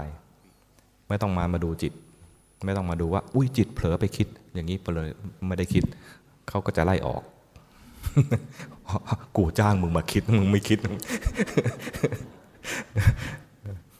นึกออกไหมถึงตอนนั้นเนี่ยต้องคิดคิดไปไม่เป็นไร ให้เว้นอยู่สองเวลาคือเวลาที่ต้องทำงานที่ต้องใช้ความคิด กับเวลานอนหลับสนิทมีมีคำว่าสนิทด้วยนะนอนหลับสนิทเนี่ยปล่อยให้หลับไป ไม่ต้องไม่ต้องภาวนา นอกนั้นภาวนาได้นะนอกนั้นภาวนาได้ เวลาภาวนา ทำได้ตั้งแต่ตื่น ตื่นมาจิตใจเป็นยังไง ตื่นมาใจเป็นยังไง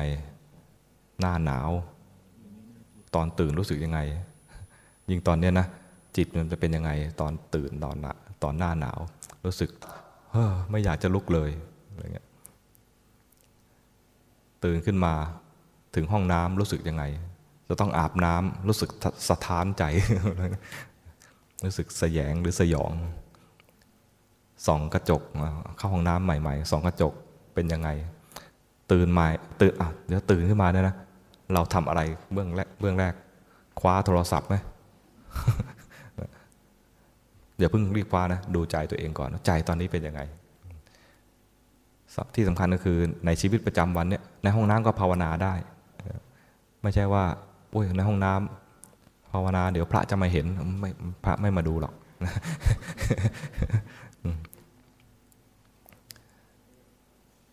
ออกมาเดินทางก็ทำภาวนาได้ อยู่บนรถขับรถเองก็ภาวนาลักษณะหนึ่งคือทำความรู้สึกตัว นั่งอยู่ในรถก็อาจจะทำสมถะได้ถ้าเป็นผู้นั่งนะถ้าเป็นผู้ขับอย่าทำสมถะแบบเพ่งอารมณ์ รู้แต่อารมณ์เดียวมันจะเป็นแบบที่คนเมื่อกี้ที่เพ่งอาตมาแล้วก็ไม่รู้ไม่รู้เลยว่าพูดอะไรงั้นไม่ได้ ไฟแดงเห็นว่าแดง แดง แดง ไม่แปลความหมายไงนะ เรียบร้อย อย่างนี้ไม่ได้ ต้องดูด้วยว่า เวลาไหนควรภาวนาอะไร ตอนขับรถถ้าขับเองให้ขับด้วยสติสัมปชัญญะ รู้ว่าทำอะไรเพื่ออะไรจะไปไหน เส้นทางตัวไหนจะลัดสั้น ไม่เสียเวลาอะไรอย่างนี้นะก็ไปตามเส้นทางนั้น แต่คนนั่งคนนั่งถ้าไม่ได้ช่วยเป็นเนวิเกเตอร์ก็นั่งภาวนาตัวเองไปไม่เป็นไร ถึงที่หมายทันเวลาดีใจให้รู้ว่าดีใจ จะถึงที่หมายอยู่แล้วติดไฟแดงร้อนใจ ให้รู้ว่าร้อนใจ มันภาวนาได้ เพราะว่ามีจิตมันเกิดขึ้นแตกต่างกันมากมาย จิตที่เกิดขึ้นหลากหลายเนี่ยเป็นอุปกรณ์ในการให้เราภาวนาได้เสมอ เพียงแค่รู้ทันเพราะนั้นวิธีจะรู้ทันในชีวิตประจำวันได้ง่าย ๆ ก็คือ เห็นกายเคลื่อนไหวเป็นที่อยู่ มีการเคลื่อนไหวของร่างกายเป็นที่อยู่ พอเผลอจากกายไปก็รู้ทัน ถ้าจะไม่มีร่างกายเป็นที่อยู่นะ มันจะเห็นจิตที่เผลอได้เพียงแค่ครั้งสองครั้ง หมดละหมดแรง มันมันต้องมีแรงคือต้องมีสมถะภาวนาเก็บเอาไว้บ้าง เพื่อที่จะเพื่อที่จะดูจิตที่มันทำงานต่อนะอย่างเมื่อกี้เนี่ยพระพูดอยู่เนี่ยนะพอมีเสียงเหมือนเสียงตีกลองจริงเสียงไม้กระทบพื้นเนี่ยนะใจบางคนก็ไปแวบไปทางนั้น หรืออาจจะไม่แวบมาทางนี้นะว่าเกิดอะไรขึ้นมาเกิดอะไรขึ้นมาเนี่ยนะ ให้รู้ไปอย่างเงี้ยไม่ผิด คนวางไม้ก็ไม่ผิด จิตที่เรากำลังเกิดอะไรขึ้นเกิดอะไรขึ้น ก็ไม่ผิด มันทำงานของมันเองได้หรอไหมมันเป็นเป็นตามสิ่งที่มากระทบ เสียงกระทบหูเราก็รับรู้เสียง เป็นปกติของมันเป็นอย่างนี้ ให้รู้ทัน จิตหงุดหงิดให้รู้ว่าหงุดหงิด ไม่ต้องไปห้าม ไม่ต้องไปแก้ไข ไม่ต้องไปดัดแปลง เพราะแค่รู้มันดับแล้ว ดูอย่างนี้ ไม่ต้องเป็นคนดีที่จะไม่โกรธ คนที่จะไม่โกรธคือพระอนาคามีขึ้นไป เพราะนั้นถ้าเราโกรธหรือหงุดหงิด ให้รู้ทันว่าหงุดหงิด อย่าผิดศีลเท่านั้นเอง ถ้าจะห้ามคืออย่าไปเอาปากไปด่าเขา อย่าเอามือไปตบเขา อย่าไปพูดร้าย อย่าไปทำร้ายเท่านั้นเอง แบ่งเวลาทำกรรมฐานในชีวิตประจำวันด้วย แล้วทำกรรมฐานในรูปแบบด้วย นะในฐานะที่คนที่มาคอร์สลักษณะนี้น่าจะมืออาชีพแล้วล่ะนะเพราะนั้นอย่าอย่ากาดตกกับโคโรนาไวรัส อย่ากาดตกกับโควิดแล้วอย่ากาดตกกับการภาวนาของเราด้วยนะให้รักษาศีลเอาไว้นะ เป็นมาตรฐาน แบ่งเวลาทำในรูปแบบทุกๆวัน มาตรฐานอย่างต่ำ15 นาที วันไหนเกินกว่านี้ได้ถือว่ากำไร แต่อย่ารีบปรับมาตรฐาน ไม่ใช่ว่าวันนี้ทำมา 15 นาทีมาแล้ว วันนี้ได้ตั้งครึ่งชั่วโมง ต่อไปนี้จะทำครึ่งชั่วโมง มันวันนั้นฟลุกวันนั้นมันฟลุกได้ครึ่งชั่วโมงพอวันต่อไปทำไม่ได้แล้ว เดี๋ยวมันจะเดือดร้อนใจเพราะนั้นเอาเป็นว่า 15 นาทีนี่แหละ แล้วก็วันไหนทำได้มากกว่านี้ถือว่ากำไร วันไหนวันนี้ฟุ้งซ่านมากเลย แต่ก็ต้องนั่ง 15 นาที ดูจิตมันฟุ้งซ่านนั่นแหละ จิตฟุ้งซ่านก็ดูมไป ทนไป 15 นาที อย่างน้อยๆได้รู้ว่าฟุ้งซ่านมันเป็นยังไง แล้วจากการที่เราทำอย่างมีเรียกอะไร มีสัจวาจา มีความตั้งใจจริงและทำได้อยู่เสมอๆเนี่ยจะเป็นกำลังเป็นบารมีของเราด้วย แล้วก็ไม่ใช่เพียงแต่ภาวนาอย่างเดียว นักภาวนาจะมีข้อ ข้ออะไร ข้อน่าเป็นห่วงอย่างหนึ่ง จะเอาแต่ภาวนาอย่างเดียว ไม่ช่วยเหลือคนอื่น ไม่เป็นจิตอาสา ฉันจะนั่งสมาธิเขากวาดกันแล้วกูควรจะนั่ง อย่างเงี้ยนะ อันนี้มันเหมือนกับเห็นแก่ตัว นี่พูดแบบเกรงใจจริง ๆ เห็นแก่ตัว เห็นแก่ตัวก็ไม่เห็นตัวนี้ ขี้เกียจก็ไม่เห็นตัวนี้อย่างเงี้ยอย่างนี้ไม่ได้ จริง ๆ แล้วก็คือหลีตาแล้วเอาขากวาดอยู่กูนั่งต่ออย่างเงี้ยอย่างนี้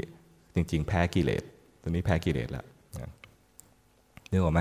นักภาวนาเนี่ยต้องไม่ดูหมิ่นบุญอย่างอื่นด้วย บุญจากการขนขวายช่วยเหลือกัน บุญจากการให้ทาน บุญจากการรักษาศีล บุญจากการอนโมทนา บุญจากการที่อุทิศส่วนกุศล บุญจากการช่วยเหลือกันทำได้หมดเลย และไม่ควรจะทำแต่ภาวนาอย่างเดียวนะ คนที่จะภาวนาอย่างเดียวเนี่ยนะ ก็คือไปอยู่คนเดียว อยู่ด้วยกันเนี่ยนะ มันมีบุญอย่างอื่นให้ทำด้วยก็ควรทำนะเอาแล้วเนาะพอสมควรแก่เวลา ก็ขอให้พวกเรานะได้มีกำลังใจนะที่จะภาวนาของเราต่อนะมีการศึกษาถ้อยคำของพระพุทธเจ้า ผ่านครูบาอาจารย์ ผ่านพระภิกษุ ผ่าน คารวาสที่มีความรู้มีความสามารถ แล้วก็มาเอาความรู้นั้นมาปฏิบัตินะให้เกิดความรู้ยิ่งเห็นจริงในในเรื่องของตนเอง เห็นกายตามความเป็นจริง เห็นจิตตามความเป็นจริง เห็นว่าในที่สุดแล้วกายนี้ไม่ใช่เราและใจนี้ไม่ใช่เรา ตามรอยพระบาทของพระพุทธเจ้าเป็นหนึ่งในพุทธะเป็นอนุพุทธะด้วยกันทุกท่านทุกคนก็มทนานะ